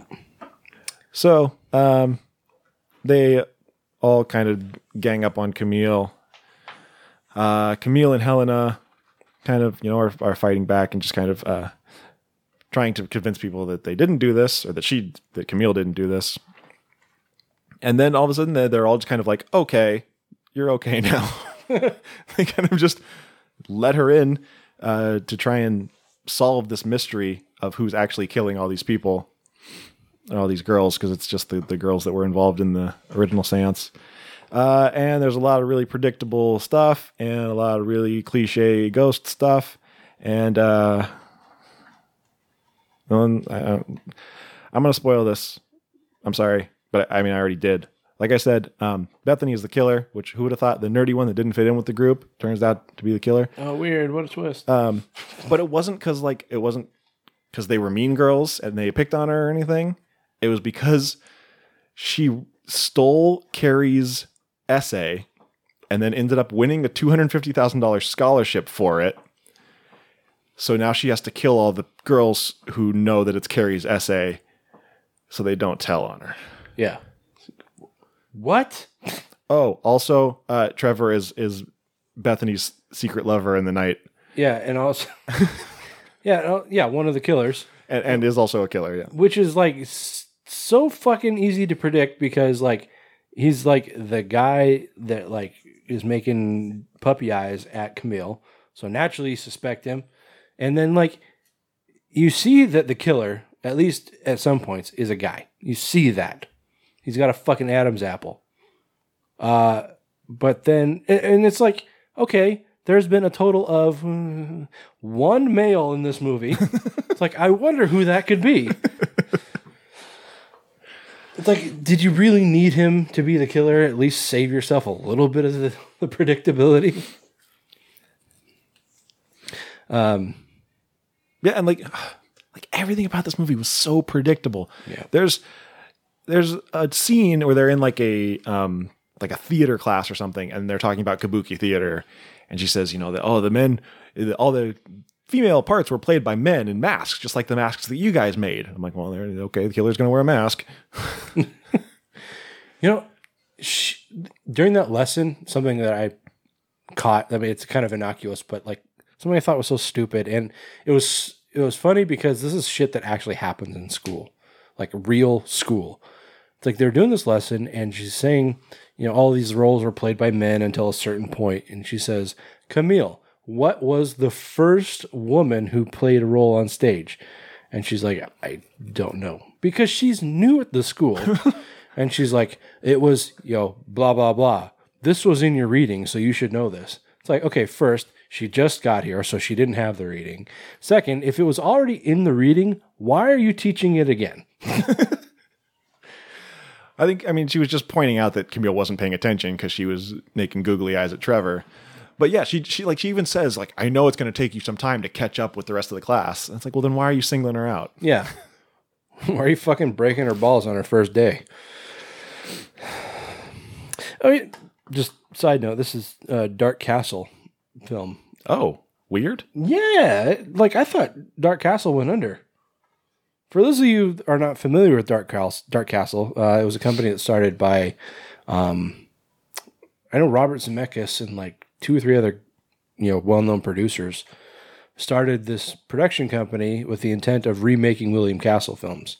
So they started with House on Haunted Hill, and then they did, um, oh fuck, what was after that? Thirteen Ghosts. That's the one. Um, and then yeah, I think those were the only two they did uh, as far as William Castle remakes. Um, but yeah, I thought they went under, and then yeah, the the title card came up at the beginning of this. I'm like, oh shit. Now, this is their first movie in four years. Well, there you go. Um, yeah, I'm I'm sorry for spoiling everything, but th- there's there's nothing to talk about without spoiling. Yeah. this film. Um, Camille is not Camille for whatever reason. There's this weird extra plot point where she's some she had a fake name and she's Carrie's friend, so she's coming to avenge Carrie's death. Right. Which I don't know why she needed a fake name to do that. Maybe I, I, I assume so she could disappear after she killed a bunch of people. Um, but it's like I don't understand why that was important to. I, I we didn't need that reveal. Like it was like this big reveal, like I'm not Camille, and it's like I don't care. it's like who the fuck are you then? Yeah, they never say who she actually is. It's like you're still Carrie's friend, right? They're they're gonna find out. And then like it was like she she did this big you know James Bond moment where she said I'm not really Camille and I'm Carrie's friend and I'm here to avenge her death. And then they show her go to her room and look at pictures of her and Carrie. I'm like, couldn't you just have shown the pictures and shown that instead of said it? Yeah. Like show don't tell. Right. It's a big storytelling thing that bugs me in a lot of movies. Um Yeah, and like there's another scene where one of the girls is, is practicing her ballet in a room filled with mannequins. And you're just like, well, I already know what's going to happen here. Yeah. And it's like I'm watching that. I'm like, why? Like I don't believe in ghosts or anything like that, so I'm not easily frightened. But it's like I wouldn't just hang out in that room by myself. It's fucking creepy. Well, yeah, especially when there's a serial killer on the loose. Yeah. It's like going to take a shower when you know the killer's in the house. Yeah. Stupid. It's like I'm gonna go. You know what? I just need to dance. There's a killer after us, just picking us off one by one. I'm so stressed out. I just gotta go dance. I don't care about guys tonight. I just want to dance. Put your fucking finger out of your ass. But like, why are you dancing in a room filled with mannequins? Yeah, I don't know what that was about. Unless were they? Well, no, because it was like ballet. I was gonna say it was like kabuki theater, but they're doing ballet. Yeah. I don't know what the fuck's going on here. And all the mannequins were wearing like dresses, like wedding dresses are almost. Yeah, and like they're so these masks that the killers are ultimately wearing, and they keep popping up throughout the film, are these f- masks that they made of themselves. Of themselves, which is just it's like paper mache. Yeah. they're just creepy as shit. Um, and yeah, the killers start using those, and like I don't think they're even using the masks of themselves. They're using No, because Trevor was wearing the the Asian girl's mask. right. I don't know. It doesn't matter. None of this matters. Yeah, like this. Oh, I'm so disappointed, man. Yeah. Um. uh, Like I thought Barrett was better than this. I mean, like looking at his, um, you know, his credentials. I mean, so this movie was very uh, stylized. It had a very strong, uh, like giallo uh, feel to it, which you know I could appreciate that. Um, and even the plot was very uh, giallo inspired. Um, I don't know. Plot felt like Sorority Row to me. yeah, the the, pro- the plot was really underdeveloped, I think, because when you get that predictable, um, but I mean, you know, Like even like the fake out scares where it was like, you know, it was the girls playing pranks on Camille and stuff. It was still obvious that that's what it was. right? I don't know. Maybe I watched too many movies, but like when they were playing pranks on her, I was just like, yeah, that's that's the other girls. That's clearly not a ghost, and that's not. I mean, I knew the whole time it wasn't a ghost, but that the whole gimmick of this movie is it's it's like a slasher, but they make you try and think that it's something supernatural, but at the same time they're clearly showing you people getting like stabbed and stuff. Yeah. So it's like clearly this is not a ghost thing. Right. There's that's clearly a corporeal human being doing these things, but they also don't show anything except for the guy getting his head cut off. Yeah. Or not cut off, but decapitated. That was the only good kill in the whole movie. Yeah. Uh, everything else was very, very giallo in that it would show like a close up of the actual like cutting Yeah. and like a blood splatter. That was super giallo. Um. Yeah. Yeah. I mean, like Simon Barrett. he- I mean, he's got like a lot of movies I don't even I've never heard of. But I mean, you know, you're, you're next, which I think kind of really put his name out there, like something it became his name became familiar. Um, and then he wrote two more movies that I'm not familiar with. Then he wrote The Guest, which you know is I don't know. I, th- I feel like people either like it or hate it. I like it. I don't consider it a horror movie. That's true. Um, Blair Witch again, like people either liked it or hated it. Yeah, we both really liked that, but we were in the minority on that one. I Yeah. think Um, Temple, I'm not familiar with that. I have heard of it. I, I haven't seen it. Um, and then, yeah, th- this he wrote it in it's his directorial debut.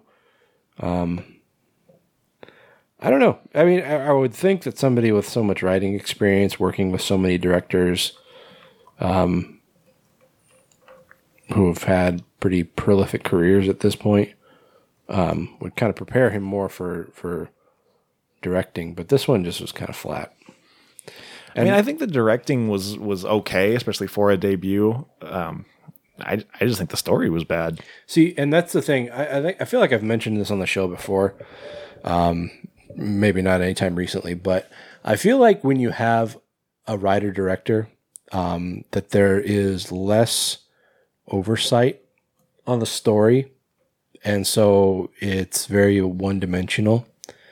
When you have some, when you have a story that's written by somebody, you have a director who's interpreting it Mm-hmm. um, and you know sometimes that comes out differently. I mean, you know, a director is generally trying to translate what was written into a visual form, but you know, a director has their own style and say, okay, well, I'm going to take this scene and I'm going to do it this way.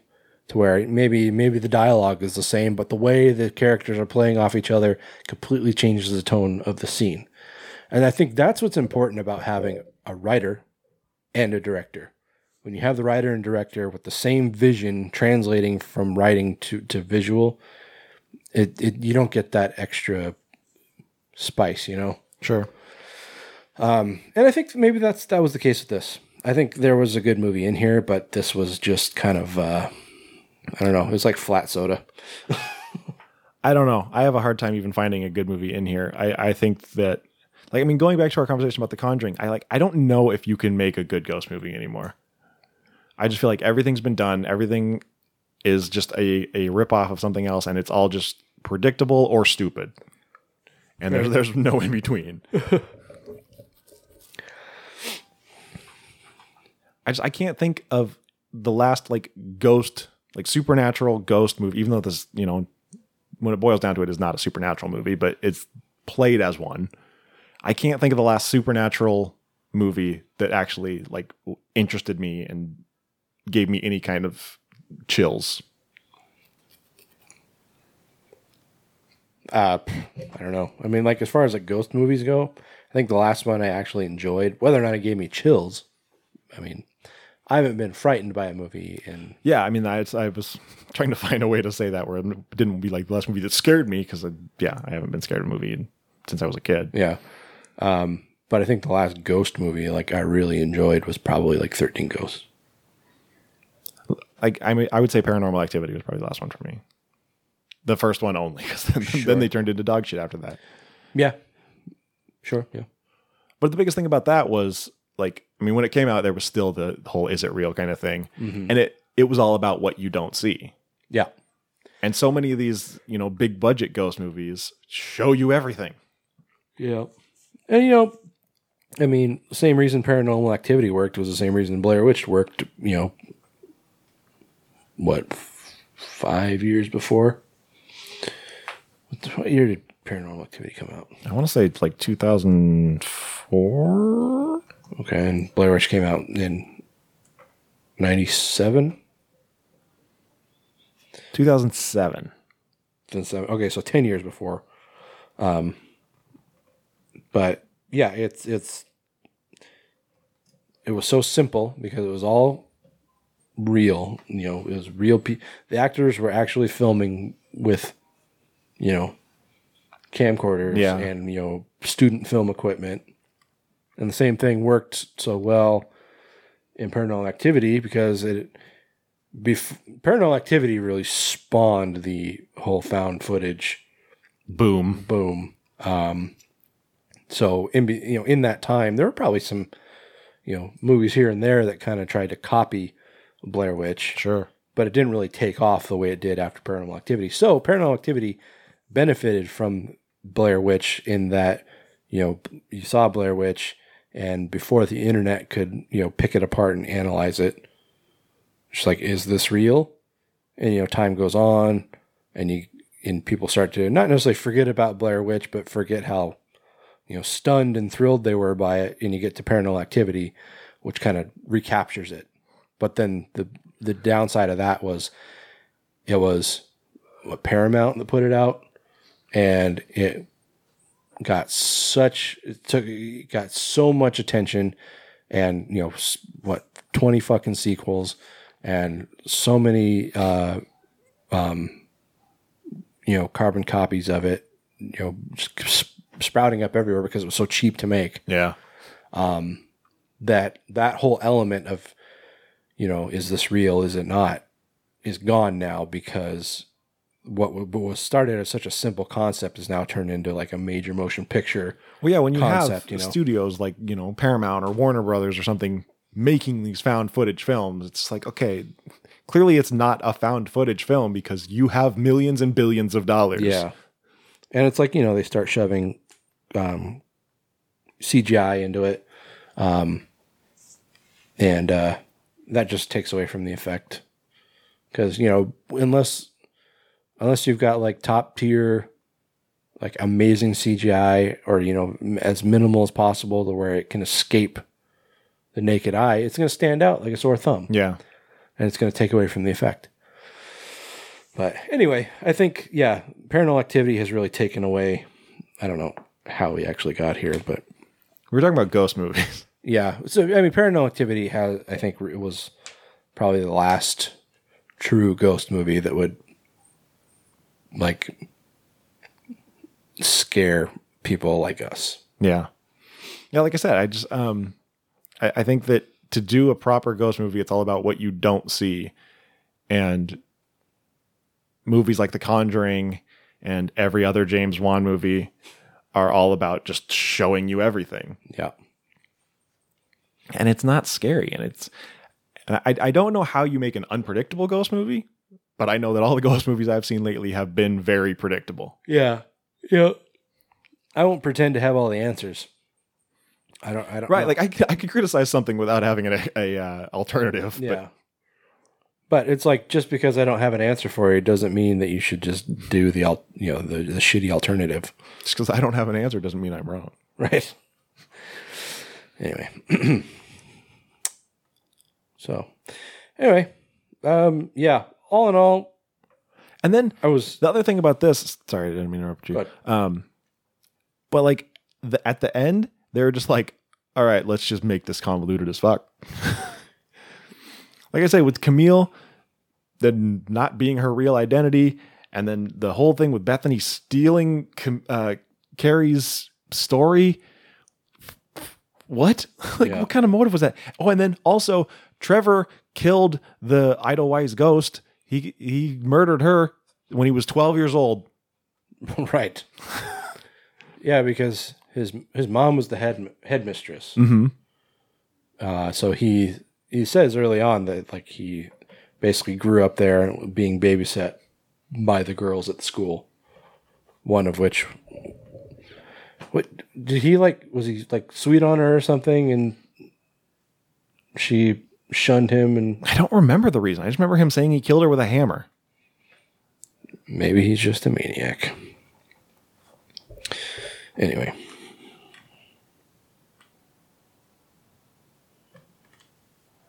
Yeah, and then like he um, posed her to look like she committed suicide, right. which at twelve is impressive. I guess. right. Like that's a lot of wherewithal for a twelve-year-old. Yeah, I didn't even have the advantage of like all the fucking murder podcasts and stuff. Yeah. Basically telling him how to get away with a crime. right. Yeah, I mean, I, I, I was hopeful for this because I really like Simon Barrett's other movies. Um, I did when I like when I saw the trailer and stuff. I was like, this doesn't feel like a Simon Barrett movie. So I didn't. I, that's why I didn't think that he had written it. So I was a little surprised to see that he had, and then it just made me even more disappointed. Um. So yeah. I mean, overall, to boil it down, I think it's predictable. Um, but I think the the motives and the conclusion is just overly complicated. Um, and I just and and they for being a you know I don't want to call it a slasher because it doesn't feel like a slasher, but it's you know just it's just two people killing people over and over again. Yeah. But they like I said, they don't show any of it. They don't give you the good stuff. This is almost it's like a PG thirteen. I don't think it's rated at all, but yeah. It it just felt like a kind of like I said, sorority row style of that like kind of pop horror. Yeah. Yeah, um, I mean, I won't harp on anything. I just, you know, my major issues with it was that it was long, the cast was terrible, the acting was terrible. Um, the story was very thin and like I mean, you know, we've we've talked about how predictable it was, so I won't go into that again, but it's just super thin and really one dimensional. Um, and it just, yeah, fe- I mean, felt flat. Like it, it, like like I said before, I liked the fact that it was uh, trying to kind of lean into this uh, giallo style, especially you know with, with that title card um, and the uh, the way that the the kills were presented was very inspired by like 70s and early 80s giallo. Um, but I don't know, the movie itself as a whole just didn't really deliver anything that I enjoyed. So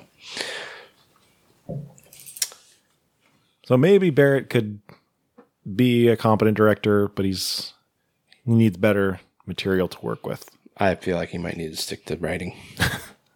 Because, like I said, I, I think doing both takes a very strong talent. And not saying that he's not talented, uh, just maybe he needs a little more um, experience in the business. Not, I mean, he's been around for a while at this point, but maybe he just needs more experience in the business before he can really um, create a strong story, writing and directing, without having a director to kind of put their own interpretation and spin on it. Um, little, Or maybe people should just stop making ghost movies. Maybe that's the, the moral of the story. I mean, like I said, I don't I don't know how you do it anymore because I feel like everything's been done and everything is a ripoff of a ripoff of a ripoff, and is everything is just predictable or stupid. Yeah, lots of lots of uh, you know attempts at jump scares in this too. That again were just predictable and yeah didn't catch me at all. Yeah, you know, I feel like I'm becoming now that like I have you know duties as, as a as a father. Like I'm trying. I I, it, I had to carve out time to sit down and watch these movies. Mhm. Um, and the next one was particularly difficult. Um, but like watching this, it's like this is not great. I'm not enjoying this. I don't have time to just sit through this movie if it's gonna suck. Yeah.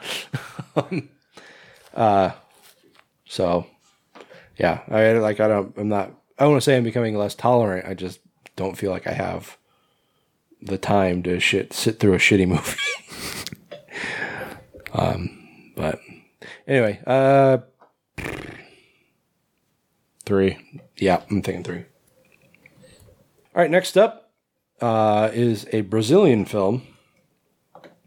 Uh, Shudder exclusive came out last year, I believe. It just hit Shudder. Yeah, it just came out on Shudder. Uh, its official debut at the Chattanooga Film Festival was almost a year ago, or was just over a year ago. Um, it is Skull colon the Mask.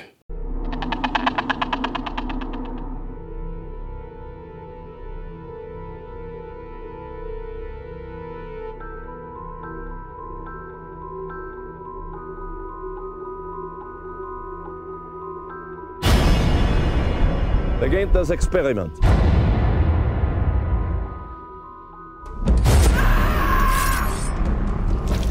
Se for de fato um artefato arqueológico.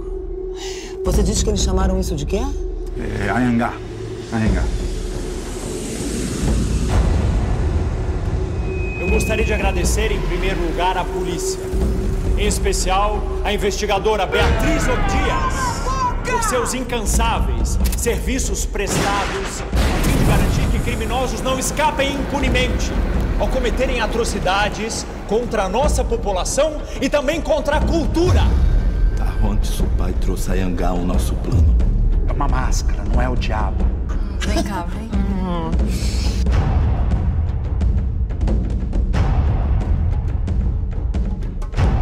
Pichucan e Poranta.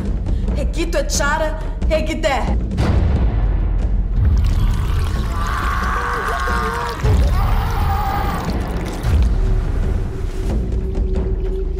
Ajoelhe-se, demônio, perante a ira de Deus.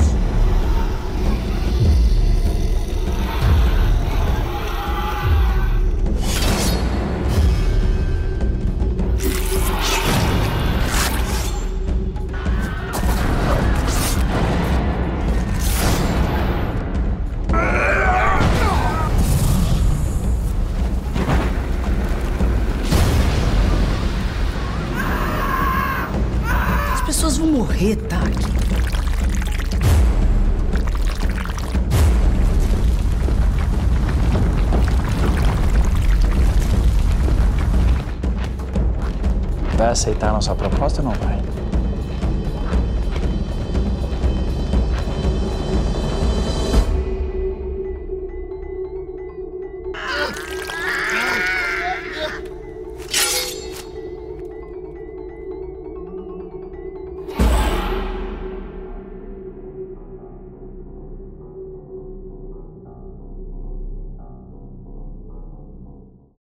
All right. Now, like I said, this is a, a Brazilian film, and so it is in Portuguese.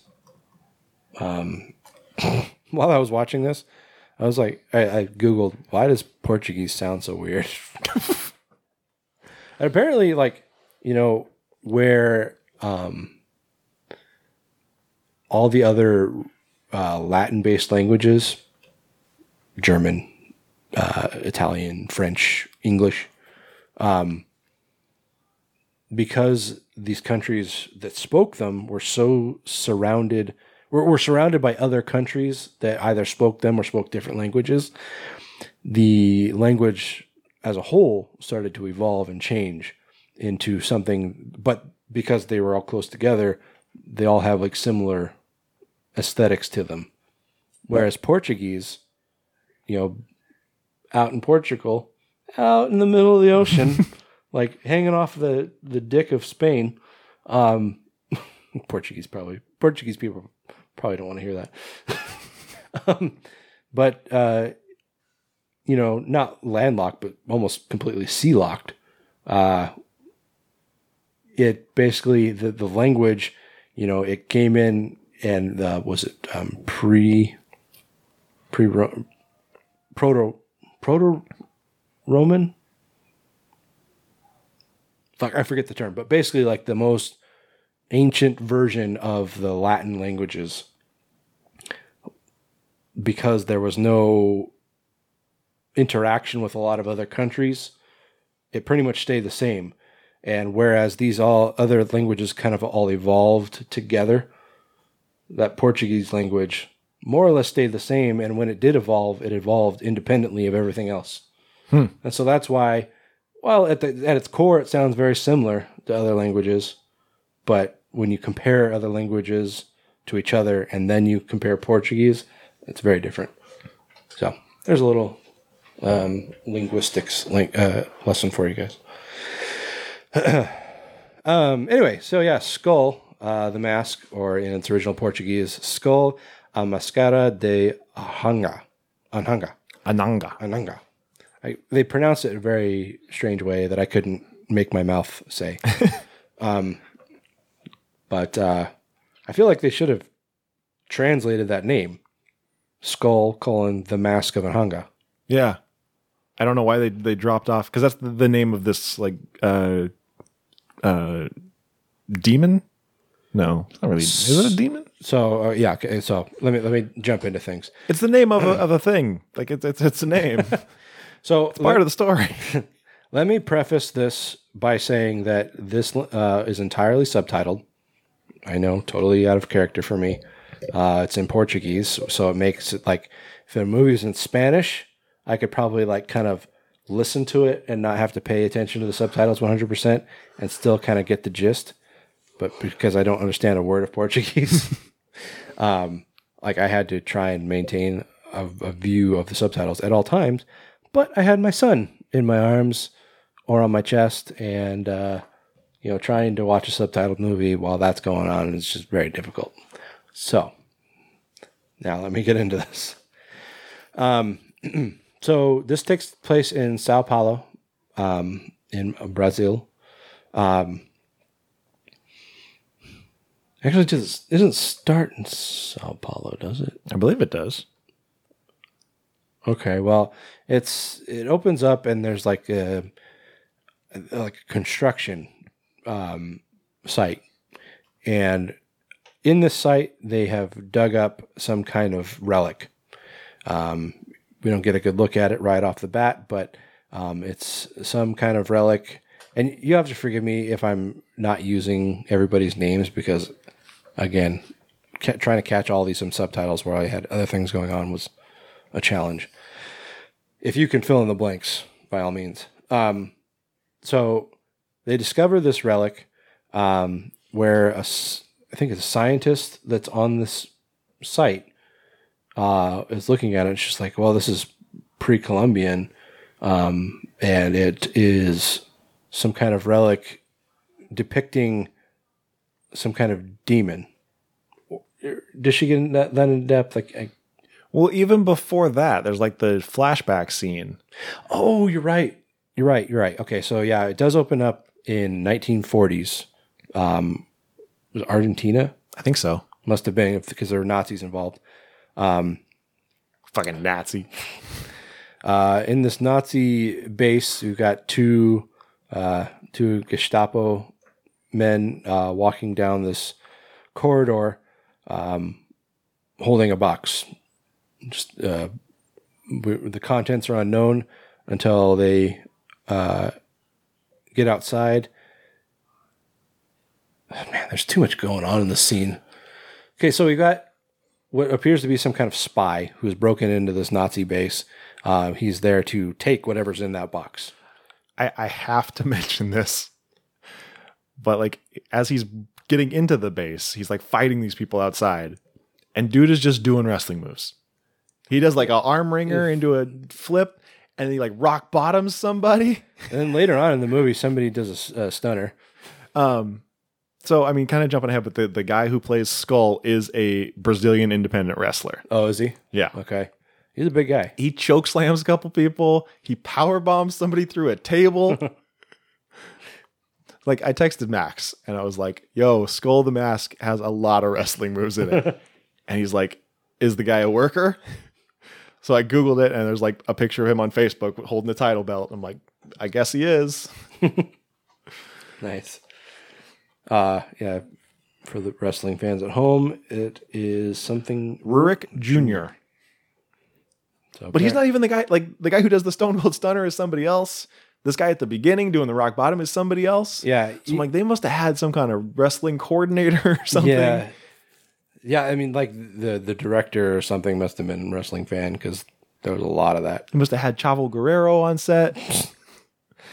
Um, because he was Glow's wrestling coordinator. Uh, yeah, yeah. Um, okay, so yeah, so he breaks into this base and he steals whatever's in this box. Um, and along the way, he uh, cuts off the hand of this other guy who's there, presumably be presumably to also steal the box. Yeah. They work for different organizations, I guess.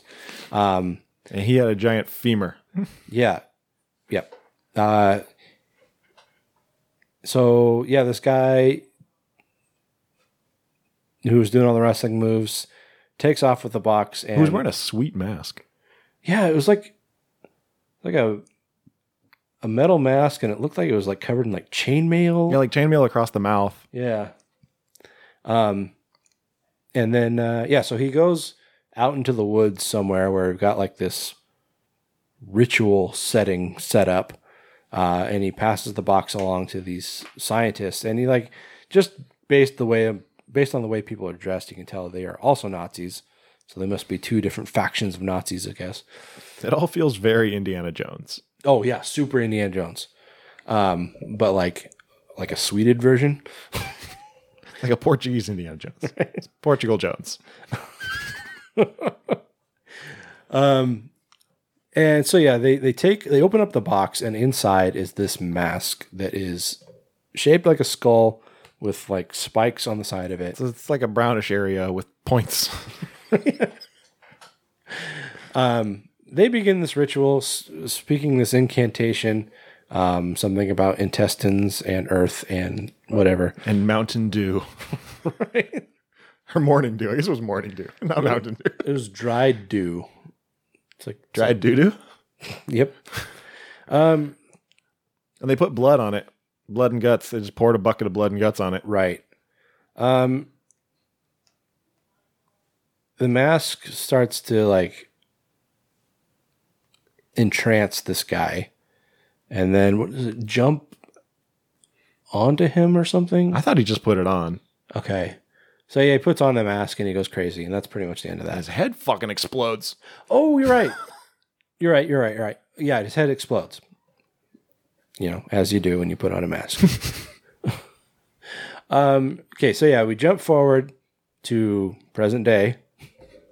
Yeah. Um, and uh, yeah, so now we're on this like I don't know if it was like a construction site or if it was like an excavation, but they discover this mask. They dig it up, and this scientist or um, archaeologist, whoever she is, on site calls into her boss, uh, Tack uh, Welder.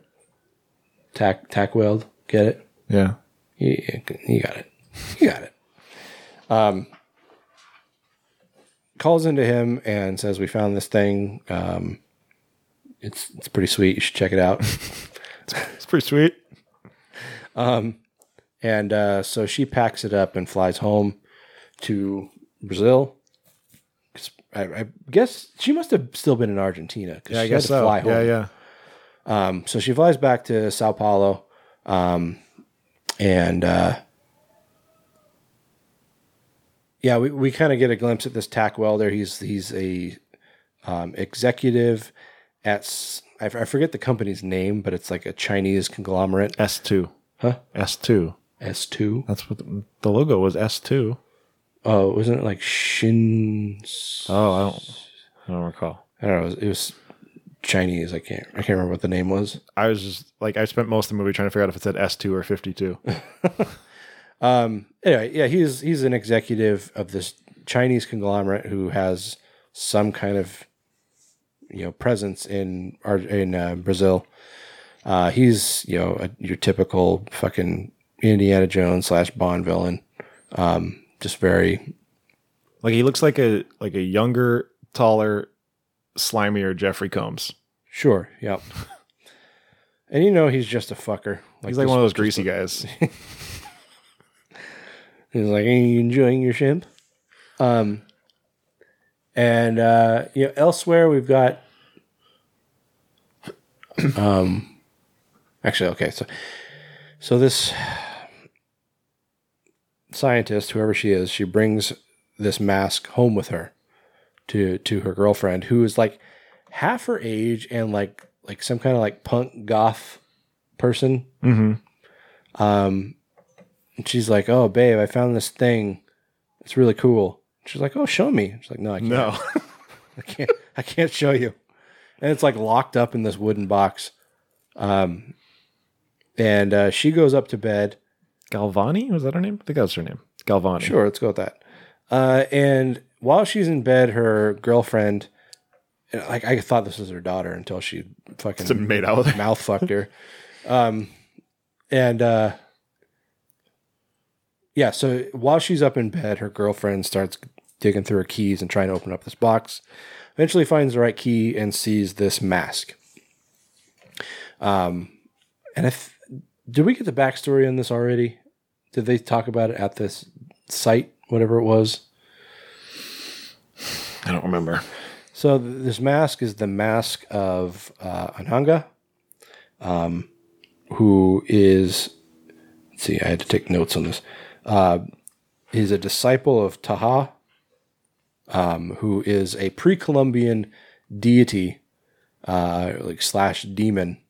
Um, and we kind of get later on a little bit of history lesson about who Taha is, is some kind of like devil type per, or devil type entity that was created by the um, the natives, uh, the South American natives, um, to scare away the Jesuits when they came to pillage and rape and take over the lands. um, you know, as they do. Uh, so they, um, yeah. So this mask is supposed to be uh, like um, a, a, a image of this Anhanga, who's like a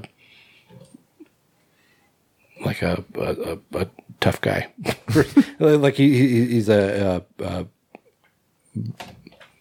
knee breaker for for Taha. He's a goon. Yeah, he's- yeah, he's a goon. Um, so she opens up the box and she, I don't know how she had this incantation ready to go. Dude, but- I was wondering that too. but I was like, is there a note in there or something? Do not say this. Yeah. But she she had it ready to go, and like it seemed like she had it committed to memory. So I She, don't like know. lighted all these lighted, lit all these candles. Um, and she starts doing this the same incantation that they did in this uh, flashback fr from the 40s. Um, and it, like nothing really happens, but then she falls into this like Sunken place. dream world. Yeah. Um, where she's like just sitting in this sea of blood. And she comes up Blood with- ocean. she comes up to the surface and this finger, this bony finger, pokes out from her chest and just like slashes an, uh, an opening into her chest. And then her heart gets pulled out. And then this is happening in real in the real world. Uh, Like a Nightmare on Elm Street. yeah. And her girlfriend comes down, sees this, and she's also killed, which I totally missed, but apparently she's dead too. Oh, you missed that part? I guess. Where like the camera was acting like the mask that was like running around at like her ankle level. Yeah, I guess I totally missed oh my that. god, it was the stupidest thing. it was like, you know, like in like sitcoms when there's a mouse or something and they like, you know, put the camera down low and they like run it around Yeah, like yeah. it was that and then it like jumped at her. and I was like, wait, so the mask is just running around? I don't Um, so the the next morning, uh, there's you know, it, it's funny in movies and TV shows that like the cops are always there the next morning. It's like they've always managed to figure out that there's been a murder the next morning, but they can never get there before it happens. or or immediately after. right. Um, but yeah, there's this investigation going, and on the scene, Like, there's been a murder. yeah, but I'm sleeping. I'm off for the day. Uh, on the scene is uh, Detective Beatrice. Uh, I can't remember how they pronounce this, but it's o- Obedius or Obedius, Obdius, Obdius. Um, and Beatrice. uh, she has some kind of contention in the city for being involved in this investigation that went sideways, uh, and she was ultimately fired, but then rehired because she like her her charges were dismissed or something. Yeah, she she made a plea plea bargain basically. Right. Um. So she's back on the force, and uh, she's because you know cops. Sure, and you know it's Brazil. Weird things happen there. Well, I mean that shit happens here. Sure, but I, from my understanding, Brazil is quite corrupt. um, yeah, so she's investigating this, and uh, Tack Welder shows up and says, uh, "You know, I'd, I'd love to talk to you about what's going on here. Um, maybe you'd like to come work for me, even though you're a cop." Um, elsewhere in the house, these two crime scene guys, you know, in their bunny suits, taking pictures and stuff, just happen across this mask. Somehow the police managed to completely uh, miss this mask just sitting there. Well, Um, it wasn't sitting there. It was somewhere else, and it, it did the scamper thing again, right? like Oh, scampered and like okay. jumped up on the table. See, like these are the little details I think I was missing throughout the movie because I like I had to keep backing this up. It took me probably uh, two and a half hours to get through this movie. Goddamn. Yeah. Um. Anyway, so okay, so yeah, the, now the mask is sitting on this uh, ottoman. or whatever. Yeah, whatever it was. Um, and these two guys are, hey, look at this thing. Look, look at that little guy. Oh, that little guy? I wouldn't worry about that little guy. Then the spikes on this mask sprout, kind of like uh, the thing, Mhm. uh, into these big ass fucking spider leg things, and it rips open the first guy's chest. Yeah. It takes his heart, and then it jumps onto the head of the second guy, where this guy basically becomes the embodiment of Anhanga. Yes. Um, and he starts, you know, burninating the village. Burninating all the people. Uh, but no, I mean, like he basically just starts stomping around the town, killing people. Stomping through the forest like a retarded Tyrannosaurus. Uh, just, I mean, he doesn't seem to really have any specific purpose. He's just going around like eviscerating people, particularly like stealing their hearts and spilling their intestines. I think he's sacrificing them. Okay. But yeah, yeah, okay. That makes sense because every time you kill somebody, this little little thing fills up with blood. Yeah, they, Don't they- know exactly I don't know what what, that was. They kept showing it. And I'm like, where? What is this? Where is this? Yeah. But and then we see what I presume was Taha. Um which looked like uh, a cheap Halloween decoration.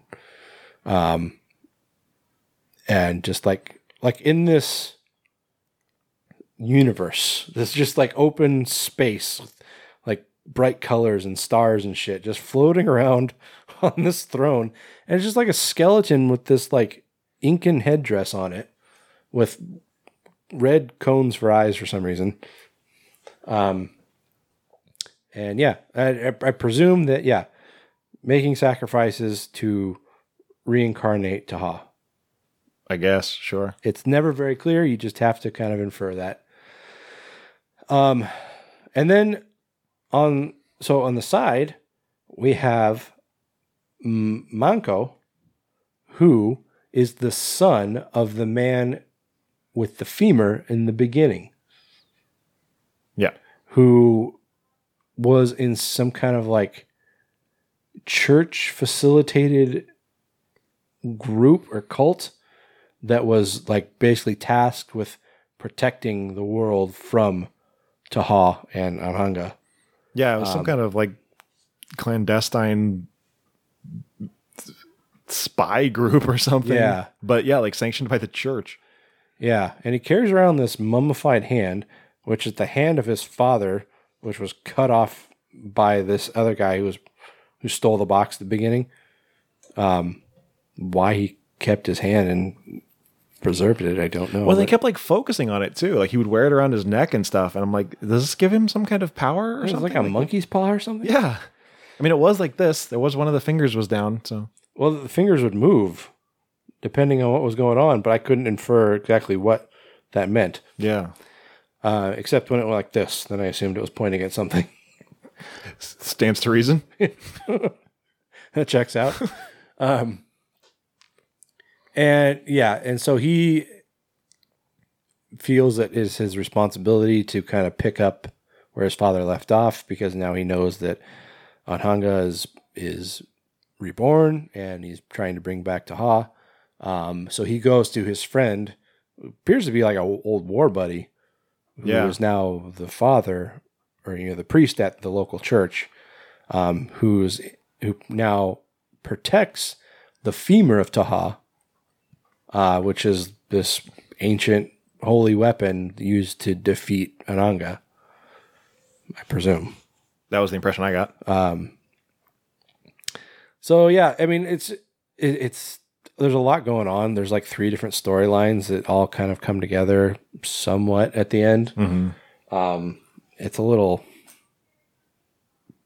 like I don't know if it was me just having a hard time keeping up with it, or if it was really just disjointed. There, there was a, a lot going on. Okay. that made it kind of confusing.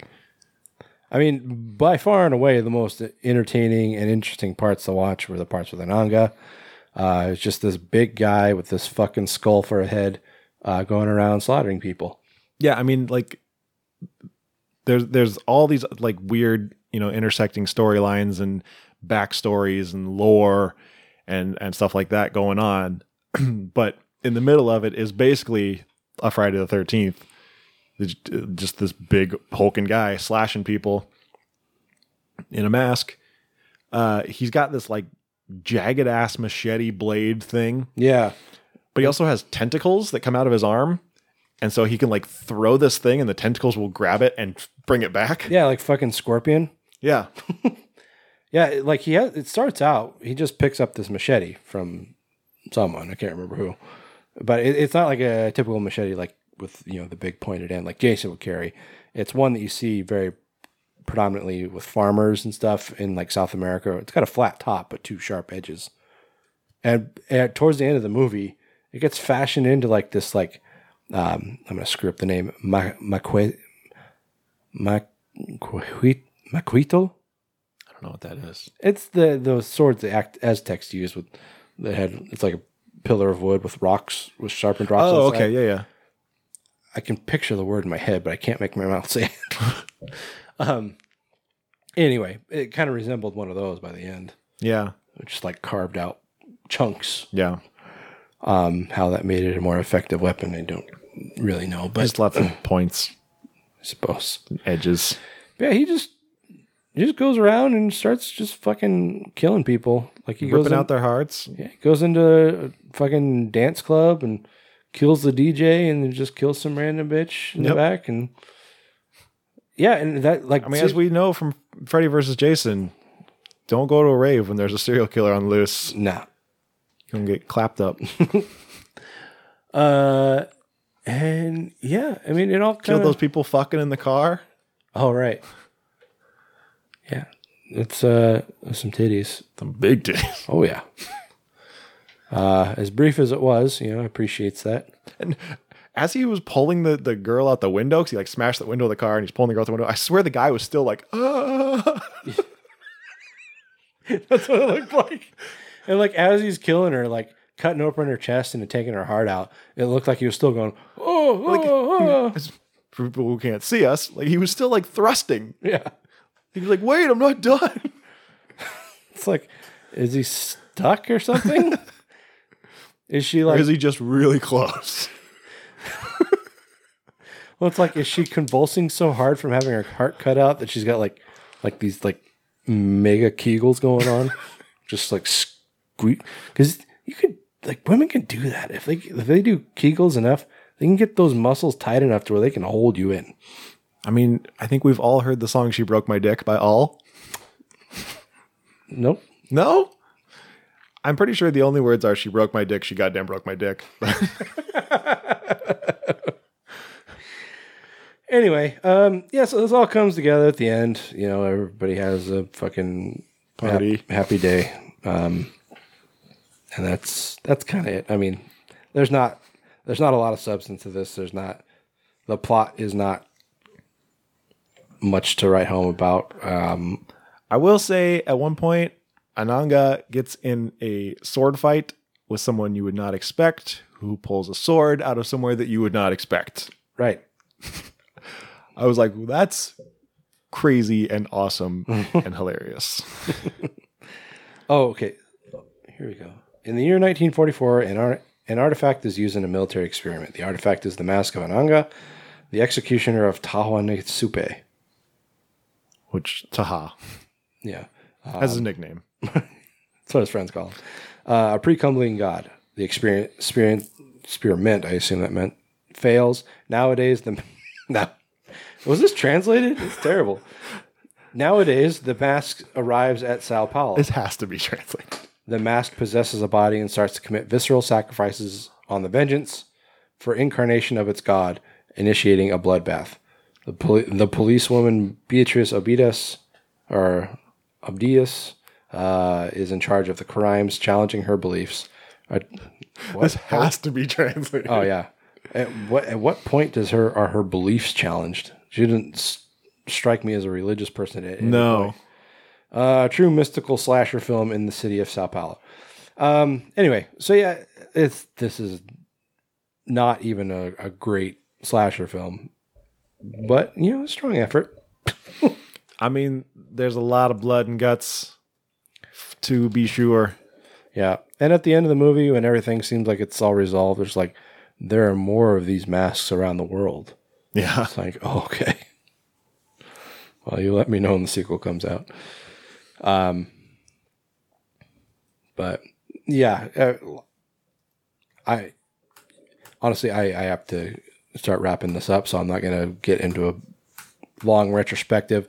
It's it's okay. I mean, I know I, I've said multiple times before I don't do well with subtitles, especially when I'm distracted with a baby. Um, so in hindsight, this was probably not the best film to watch. I told Taylor earlier we're putting a moratorium on subtitled movies until I can give my full attention to one. Um, so don't expect to see any non-dubbed foreign films anytime soon on this show. Um, but it's fine. I mean, it's it's a it's a really cheesy, semi low budget slasher movie, and it is what it is. Yeah, I mean, the, the I mean, you know, as for me, the the slasher parts were all done really well. Yeah. Um, but I do think the story was a little too convoluted, a little too much going on. Yeah, I feel like they tried to set up all these plot points that were going to be like really impactful, and it's just like, but what's the point of any of this? Yeah, like I, I had to keep reminding myself, like, wait, now who's uh, Ananga and who's Taha, and yeah, how is this guy related to that guy? And It's like you think at some point that uh, the uh, detective and this Manco guy, at some point they're going to like team up and you know take down Ananga together. And they never do. So it's like, why do we need both of them? Yeah. Yeah. And then you've got the, Beatrice is like, you know, she's a crooked cop, and you've got this whole backstory of her. Um, and then you've got this uh this tack guy who is you know, he's got ulterior motives and there's just so much going on. Yeah. And it's like, why can't we just stick to the the basic script of chopping people up? Yeah. And then the whole thing with the the alternate dimension or whatever the fuck that was, I still don't know what that was. I don't know. Or what the purpose of it was. I think fucking weird, Derry.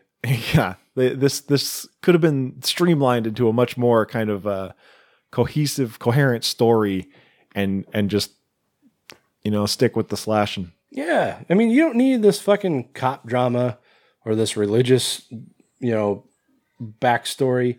It's like if you want to make a slasher film, fucking lean into the slasher film. Yeah, like you said, they should have had Beatrice or Manco. Yeah. They didn't need both. Or have them team up, which they never did. Yeah. So it's pointless. If you wanted Beatrice to be some kind of villain, you should have made her be a villain instead of this character that kind of never really picked one side or the other.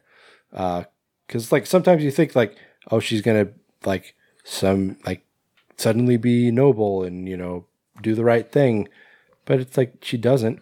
So why She f- kind of does. I mean, sort of. Um, but yeah. Anyway, so um, yeah, it, it's it's not bad. It's definitely not uh, as good as it could have been. Um, this is something that probably could have stood to have a few more drafts of the script. Um, but for for what it's worth, um, it was fine. Um, I'd give it a five. Like I don't know if like Ananga and Taha, I don't know if they're real things in Portuguese lore. I don't know if you know Portuguese people would kind of understand this story a little better. Apparently, Ananga is a real um, s- spirit or Deity. deity, but not. It does not appear to be anything related Like to this. what was in the movie. Interesting. Um, so yeah, I I mean, basically, my point was just I don't I don't know if people who are familiar with Portuguese lore and and um, you know mythology would get this better and not need as much explanation as we clearly do.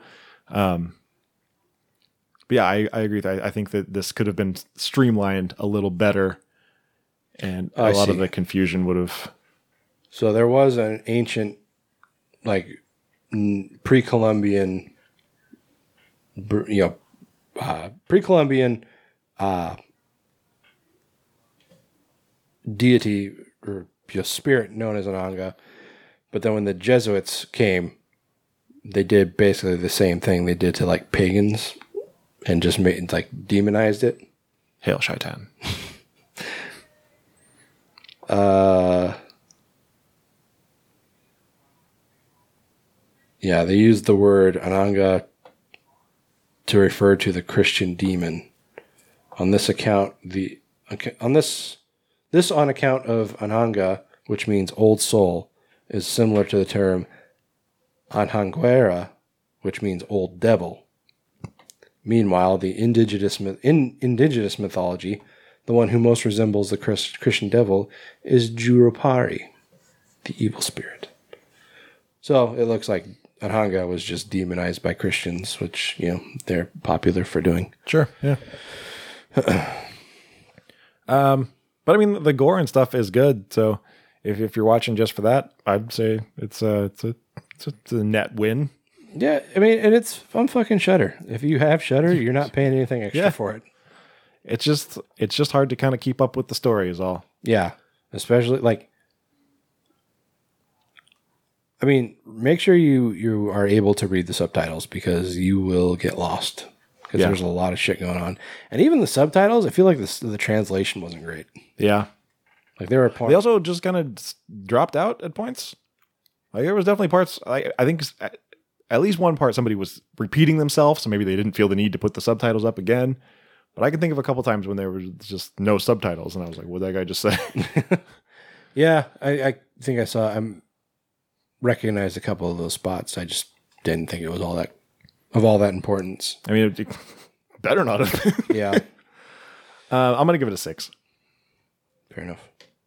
I love that they were practical effects too. Yes, yeah, that was definitely a plus. Practical effects, mm, for the most part. I mean, the CGI stands out because it's not great CGI. anyway, all right, so uh, yeah, that's gonna wrap it up for episode 180, guys. Uh, it was fun. Glad to be back. Hopefully, we can continue the trend.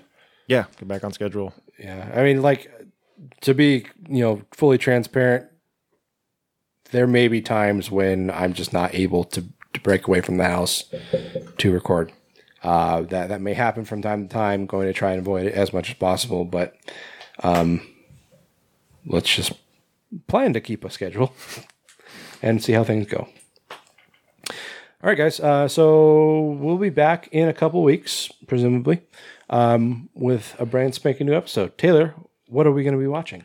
We're going to be watching Funhouse, starring our friend Gigi Saul Guerrero, uh, as well as Stay Out of the Fucking Attic, Fucking attic. which Tony admits he picked almost entirely because of the name. Yeah, it's hilarious. All right, guys. So until we meet again. Oh, wait. Taylor. In the meantime, where can people find us? They can find us at graveplotpodcast.com, as well as wherever you listen to your podcasts, as long as that place is not Spotify. Check us out on Facebook, Instagram, and YouTube as Grave Plot Podcast, or on Twitter as Grave underscore plot. And of course, patreon.com slash Grave Plot Podcast for some exclusive content, including joining us live for horror business each and every episode. Yeah, buddy. Sorry, I'm a little rusty. okay, guys. So now, until we meet again on the next episode, I'm SkeleTony. I'm Taylor of Terror. This has been the Grave Plot Podcast, where we're all a little dead inside.